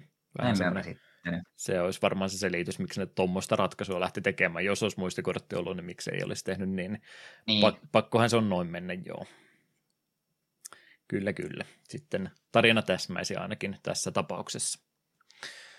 Kyllä, kyllä. Ei tosiaan Banjon tarina jäänyt yhteen peliin pelkästään. Minkäs muista jatko-osaa sieltä Rarelta sai sitten myöhempinä vuosina meille pelattavaksi? Joo, vuonna 2000 tuli myöskin N64 Banjo Tui. Grantilta siskot saapuvat apuun ja kaksikko joutuu taas toimimaan. Myi jopa edellistä peliä paremmin, vaikka olikin vaikeampi kuin edeltäjänsä odotan innolla, että tämäkin tulee tuonne Switch Onlineen jossain vaiheessa. On tosiaan käsittänyt, että siinä kentät on paljon isompia ja backtrackkaamista on enemmän ja on nimenomaan hankalampi ja monipuolisempi. Ja joissain suhteissa ilmeisesti vähän myös heikompi. Siinä myös muitakin pelattavia hahmoja ja kaikkea tällaista. Mutta on kyllä ylipäätään on käsittänyt, että varsin hyvä jatko-osa sekin on. Mm. Tätä kyllä kuuluu pus, puslailuakin kuulemma vähän enemmän, että kaikkia, kaikkia muuta kuin sitä perinteistä tasoluokkaa vähän vähemmän. Jep. Ja, o, niin, ja pidän itse selvänä, että sekin jossain kohtaa Switch Onlinein tulee, kun Banjo Kazooikin sillä on. Mm. Eiköhän meillä kanssa ihan hyvin on homma tuntunut toimivan kumminkin. Sitten GPAlle tuli 2003 Banjo Kazooie Grantis Revenge. Grantilta matkustaa ajassa taaksepäin estääkseen ensimmäisen pelin tapahtumat. Yhdeltä päin kuvat 2D-tasohyppelypeli joka sisältää myös minipelejä. Mobiiliporttaus vuonna 2005. En tiedä, että GPAlle on Banjo Kazooie. Ei itse seuraava peli, mikä tässä kanssa, niin en tiedä se olemassaolosta. Joo, ei tullut GPA ympäristöä seurattua sillä että en tiedä näistä itsekään tätä ennen. Ja tosiaan 2005 tuli GPAlle Banjo Pilot, kilvan ajopeli, jonka kehitys aloitettiin Diddy Kong Racingin käsikonsolipelinä, mutta Raren siirryttiin Microsoftille ja menetti DK-lisenssin muutti pelin Banjo-peliksi. Karting-autojen sijasta lennellään maantasossa lentokoneilla. Lennellään maantasossa lentokoneilla, no sehän on fiksu ratkaisu se. Ei saatu päättää, halutaanko lentää vai ajaa. Joo, kyllä se täytyy tarpeeksi maan pinnalla olla, muuten sitä voisi vaan lennellä ihan vapaasti, eikä tarvitsisi kentän rajoista välittää. Joo, sitten tällä erää viimeisin Banjo Kazooie 2008 Xbox 360 Banjo Kazooie Nuts and Bolts. Lord of Games haastaa kaksikon ja Grantildan kisailemaan Spiral Mountainin omistajuudesta. Haastetta varten rakennellaan erilaisia kulkuneuvoja. Ja tämä peli on mielenkiintoinen tapaus, koska tätä todella moni vihaa koko sydämensä pohjasta. Ja ne muutama puolustaja sanoo, että on se oikeasti ihan hyvä peli, mutta ei se ehkä paljon sui ole. Mm. Ja on käsitetty, että se oikeasti on ihan hyvä ja se erilaisten ajoneuvojen rakentaminen on ihan hauskaa. Se ongelma on siinä, että se peli heti alussa pilkkaa 3D-tasoloikkia, että kuka, just sille, että kuka nyt haluaisi jotain tavaroita kerätä kentissä ja Grantilta tyyliin kahden ensimmäisen riimin jälkeen toteaa, että ei hän, ei hän jaksa mitään riimit, että se on ihan hölmöä. Hmm. Niin siinä kohtaa aika, aika, siinä aika pahasti jo niin kustiin fanien silmille. Joo, ei oikein että nime... luottanut peli omaa itsensä, vaan piti olla jotain muuta. Jep, että nimenomaan, että jos tuo ei olisi ollut Banjo Kazooie-peli, niin tuolla olisi varmasti paljon parempi maine. Ja tavallaan minun kiinnostaisi tuo pelata ihan vain jo sen takia. Mutta ymmärrän kyllä, että kun odotettiin, hemmetti 2000 vuonna tuli Banjo Tooie ja kahdeksan vuotta odotettiin, että tulisiko sille vihdoin viimein joku oikea niin kuin jatko-osa ja sitten se tulee ajoneuvon rakentelupeli, niin kyllä se varmaan on aika, aika pahalta tuntunut. Mm. Mitenköhän olisi tosiaan miettii Banjoa tästä eteenpäin. Niin, onhan Banjo esiintynyt sen jälkeen vielä Smashiin saatiin Banjo, mikä oli hieno Kyllä, se, se, se, oli aika siistiä. Mm. Niin, niin.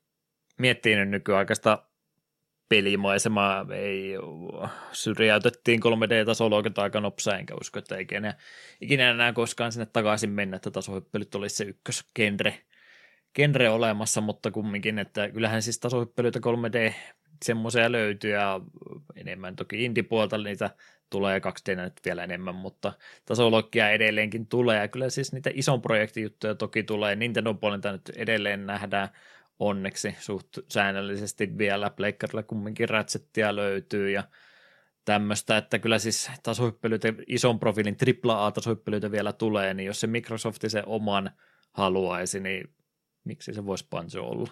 Ja mä veikkaan, että ja. jonkinmoisessa kurissa pidettäisiin budjetit, ettei nyt ihan mitään 10 miljoonan myyntejä vaadita, niin kyllä mä veikkaisin, että Microsoftin alustalla niin Banjo-pelille olisi kysyntä. Joo, ja esimerkiksi Super Mario Odyssey näytti, että 3D-tasoloikat voi edelleen olla aivan äärimmäisen hyviä, ja koska Banjo Kazooie tuntuu sen pelin esiasteelta, niin olisi hyvin loogista tehdä vielä joskus Banjo Tree. Ja kuitenkin välissähän tässä on ollut just muun muassa Joka Leile, joka aivan järkyttävän röyhkeästi yritti kopioida Banjo Kazooita. Minun mielestä se peli ei ole kauhean hyvä, mutta selvästikin niin kun se rakkaus Banjo tyylisen pelaamiseen on vielä olemassa. Ja sitten taas esimerkiksi Hat in Time oli kanssa ihan kelpo 3D-tasolla kätelle, että kyllä niille kysyntää niin oli se, jos Microsoft sanoisi, joo joo, me tehdään Banjo 3, niin se, kyllä se räjäytäisi pankin. Kyllä se oikeasti porukka olisi ihan hemmetin innoissa. Ja vaikka lopputulos olisikin vaan ihan kiva, niin se olisi silti semmoinen, että se varmasti möisi. Mm. Ja sillä olisi potentiaalia olla tosi tosi hyvä. Luulisin, että jos niillä nyt rahaa on studioita ja kaikkea muuta hommata ja silti valittaa, kun ei oikein ole heillä mitään pelejä julkaista, niin luulisin, että tässäkin on semmoinen aika, aika turvallinen lasirikkomis paina punaista nappulaa hälytyspainikin olemassa, että jos sinne repertuaarille yhden 3D-tasoloikan saa, niin eiköhän se Pancho tulisi ihan hyvin, hyvin myymäänkin varmasti vanhalla historiallansakin. Kyllä, ja vaikka ei ole ollut viime vuosina oikein missään muussa kuin Smashissa, niin sekin kuitenkin, kun se oli Smashissa, niin se oli tosi iso juttu. Porukka oli ihan, ihan liekeissä, ei jes, Banjo Kazooie tulee takaisin. Niin, niin se niin kertoo, että sillä hahmoilla edelleen on silleen niin vetovoimaa ja olisi ihan fiksua tehdä niille peli jossain kohtaa. Ja myös se, että ne on nyt Switch Online, niin tuli tämä ykkönen ja tuuikin tulee jossain kohtaa, niin sekin antaisi vähän mun mielestä sellaista niin nostetta, että hei, nämä pelihahmot on olemassa ja näille on kysyntää, niin miten olisi se jatko joskus? Mm. Ja sitten lopputulos on Nuts Bots 2. Sekin, että voisi joku kimmikki olla. Mä sanoin, että se tarvii ihan täysin puhdasta 3D-tasolla olla, mutta kumminkin tuommoinen IPkin heiltä löytyy, niin miksi sitten käytöstä? En ollut varautunut tuommoista kysymystä ja sitten tuli vaan heti äsken mieleen asia, nyt mä suutuin itselleni ja suutuin Microsoftille tässä nautusten aikana, että mi, mi, miksi et ole tehnyt tätä näin, tämä on niin itsestäänselvä asia minun mielestäni. Mm. No, näillä tunnelmilla, näillä kommenteilla, niin mitäs nyt kun on peliä ihan mukavasti molemmat pelanneet, niin oliko odotusten mukainen, kun oli jäänyt tämmöinen merkkiteos pelaamatta, niin lunastiko odotukset? Lunasti itse asiassa vähän jopa ylittikin. Niin, olin varautunut siihen, että tämä tulee olemaan oikein hyvä peli, mutta samaan aikaan mä olin vähän huolissani, koska Joka Leilee silloin kun me sen ekan pelasin, niin se oli mulle vähän pettymys. Ja kaikki niin sanoivat, että joo joo, tämä on Banjo henkinen jatkoosa, niin itsellä oli vähän se, että tämä jatkoosa on tämmöinen, niin onko se alkuperäinen varmasti niin hyvä, kun kaikki kehuu. Niin olin siinä mielessä vähän varauksella, mutta tosi nopeasti huomasin, että okei, joka leile oli vaan yksinkertaisesti huono jatkoosa. Tämä, tämä hyvä peli on tehty jo vuosia sitten, niin se toimii edelleen. Ja samoin sitten just esimerkiksi joku Hatin Timekin, niin oli ihan kiva, mutta ei räjähtänyt pankkia. Mutta selvästikin hyvät 3 d edelleen minun uppoo. Niitä vaan pitää pelata. Hmm. Aivan törkeen hyvä peli. Tässä pelissä kaikki toimii. Se brittihuumori on oikeasti varsin mainioita. Grandildan rimmaavat läpät on ihan huippua. Se solvaus, mitä se viskoo sulle kenttien välissä, on ihan huikeata settiä. Pelaaminen on kivaa. Minusta ei missään kohtaa tuntunut siltä, että tämä peli on niin kuin työtä. Kentät on niin tosi niin kuin vaikka ei, totta kai siellä on välissä jotain lumikenttiä, jotka ihan peruskauraa, mutta sitten joku Clanker's Cavern, minkä keskiössä on se iso metallin kala, niin se on tosi niin kuin uniikki kenttä omalla tavallaan. Ja se on, vaikka on sitä vedessä vähän uimaan kiinni, se oli silti kuitenkin tosi niin kuin hieno kenttänä ja kokonaisuutena. Eh, emme oikein, me, me ihan hämillinen, kun me rupean tätä peliä kehumaan. Aivan älyttömän hyvä peli. Ja väitän, että kun me vuoden lopulla muistellaan, että mitäs kaikkia hyviä pelejä me ollaan käsitelty, niin tämä tulee ykkösenä vielä. Että ai niin joo, Banjo Kazooie käsiteltiin jo vuoden alussa ja se taisi olla paras peli, mitä tänä vuonna käsitellään. Ihan, si, si, 5, 5 kautta 5. Ehdottomasti, jos 3 d vähänkin kiinnostaa, tätä ei ole pelattu, niin menkää ja pelatkaa. Tosi, tosi, tosi, tosi hyvä peli. Ja ehdottomasti jatkoon. Ei mitään epäilystäkään. Tarviko kehua vielä vähän lisää? ei tarvitse mua harmittaa aina, kun mä annan sun sanoa ensin, koska sä sanoit jo kaiken mahdollisen, niin mitä tässä nyt oikein mennään muuta sanomaan, muuta kuin vielä, vielä röyhkeä väittämään tuohon kaiken äskeisen päälle, parempi kuin Mario 64 Sanoin sen, ään, sanoin sen äänen. Vitsi, mulla oli mielessä vielä eilen, että tämä pitäisi muistaa sanoa, koska mä oon aidosti tuota mieltä. Tämä, tämä otti sen peli, että löi siihen päälle vielä vähän lisää. Mitä tähän voi sanoa muuta? Palautetta saa antaa kommentista, mutta ole, seison sen takana, ei sanonut vitsillä. Hyvä, hyvä. Sitten enää tähän kohtaan olisi meillä tuo takapölkyn toistolista äh, kertomatta. Viime kerralla heitettiin Tohelotin ehdotuspelistä Running Wild ja track numero 17 ja mies innostui selvästikin aiheesta sen verran, kun hän sitten Running Wildia striimasikin sen jälkeen, että hyvä, että jotain tämmöisiä innokkeita toistolistakin aiheuttaa ihmisissä. Mutta tuommoisen villin juoksun jälkeen, niin mitäs Kakaa meille ehdotti sitten jatkoksi? Joo, Kakaa on laittanut, että Villi ja Puuhahan on Noiturin musiikit. Pelin kolmas osa teki pelisarjasta klassikon sijaan hävyttömän suositun. Kyseinen biisi taitaa pelin alussa revähtää soimaan, kun pääsee painimaan ensimmäisen kunnon mörön kanssa välivideoineen. Ja silloinen koneeni ainakin rääkäs ja pääsi savuja liekkejä pihalle, kun valoefektit pellolle räiskyi. Ja peli, ja peli on siis The Witcher 3, Wild Hunt ja biisi on Hunt or Be Hunted.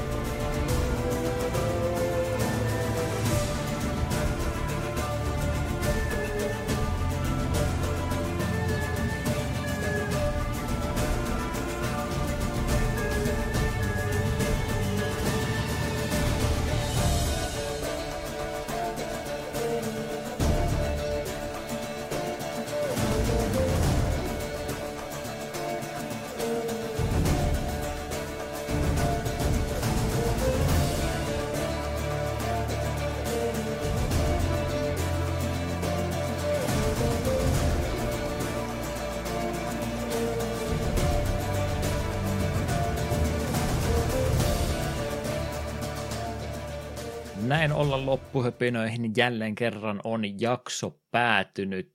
Tulevaa jaksoa suunniteltiin. Minä suunnittelin monta sekuntia, koska oli minun vuoroni valita sitten, että mitäs jatkoksi laitetaan. Meillä oli viimeksi, eli tänään nyt oli juurikin, kun oli niin kovasti jotain tasohyppelypeliä kehuttu sen hyvyydestä. Seuraavaksi olisi aika ottaa peliä tasohyppelyä, joka on sitten jollain muilla attribuuteilla ehkä jäänyt ihmisten mieleen, mikähän kyseinen peli mahtaa olla.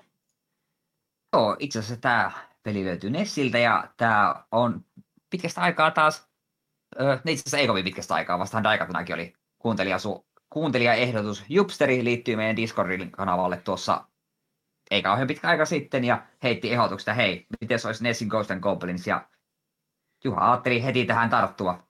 Me, me, me tartumme paljon mielellämme uusien kuuntelijoiden toiveisiin. Että mm. Jos haluatte, että toiveenne tulee kuuluviin, niin poistukaa kanavalta ja tulkaa uuden nimimerkin takana. Niin, niin takaisin. vanhoja ehdotuksia ei kuunnella ollenkaan uusien pelkästään.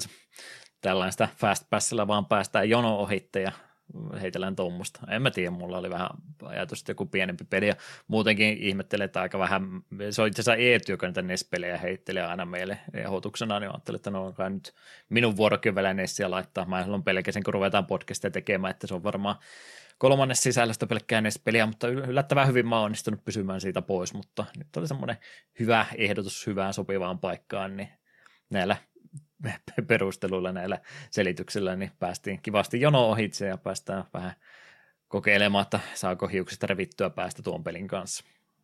Jep. Ja jakso on julkaisuväärä on 14.2. Sen unohin tuossa äsken sanoa. Kyllä, kyllä.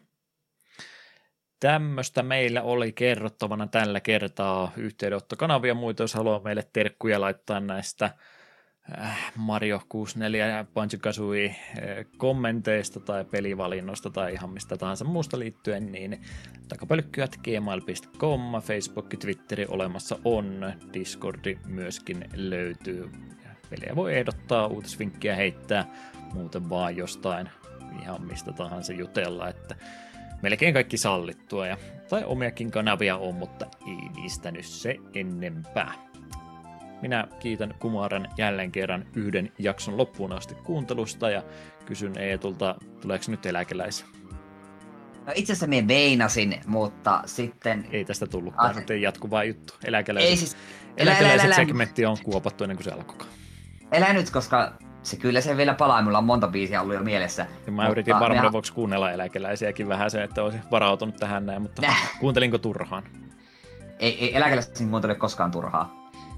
Öö, mut niin, halusin itse asiassa herättää henkiin vähän vanhaa osiota, nimittäin MTG Flavor Textit. Niitä en ole pitkään aikaan ääneen lukenut, ja MTGstä vähän tuossa, tai oikeastaan Hasbrosta ja Wizardsista vähän puhuttiin, niin ja minä tuossa jonkin aikaa sitten avauduin vähän Lore puolesta, niin tällä hetkellä pidän siitä, missä MTG-tarina on menossa. Me toivon, että pitää tämä linja, että hei, nyt on isoja ta- asioita on tapahtunut ja niitä kaikkia ei pystytä enää peruuttamaan.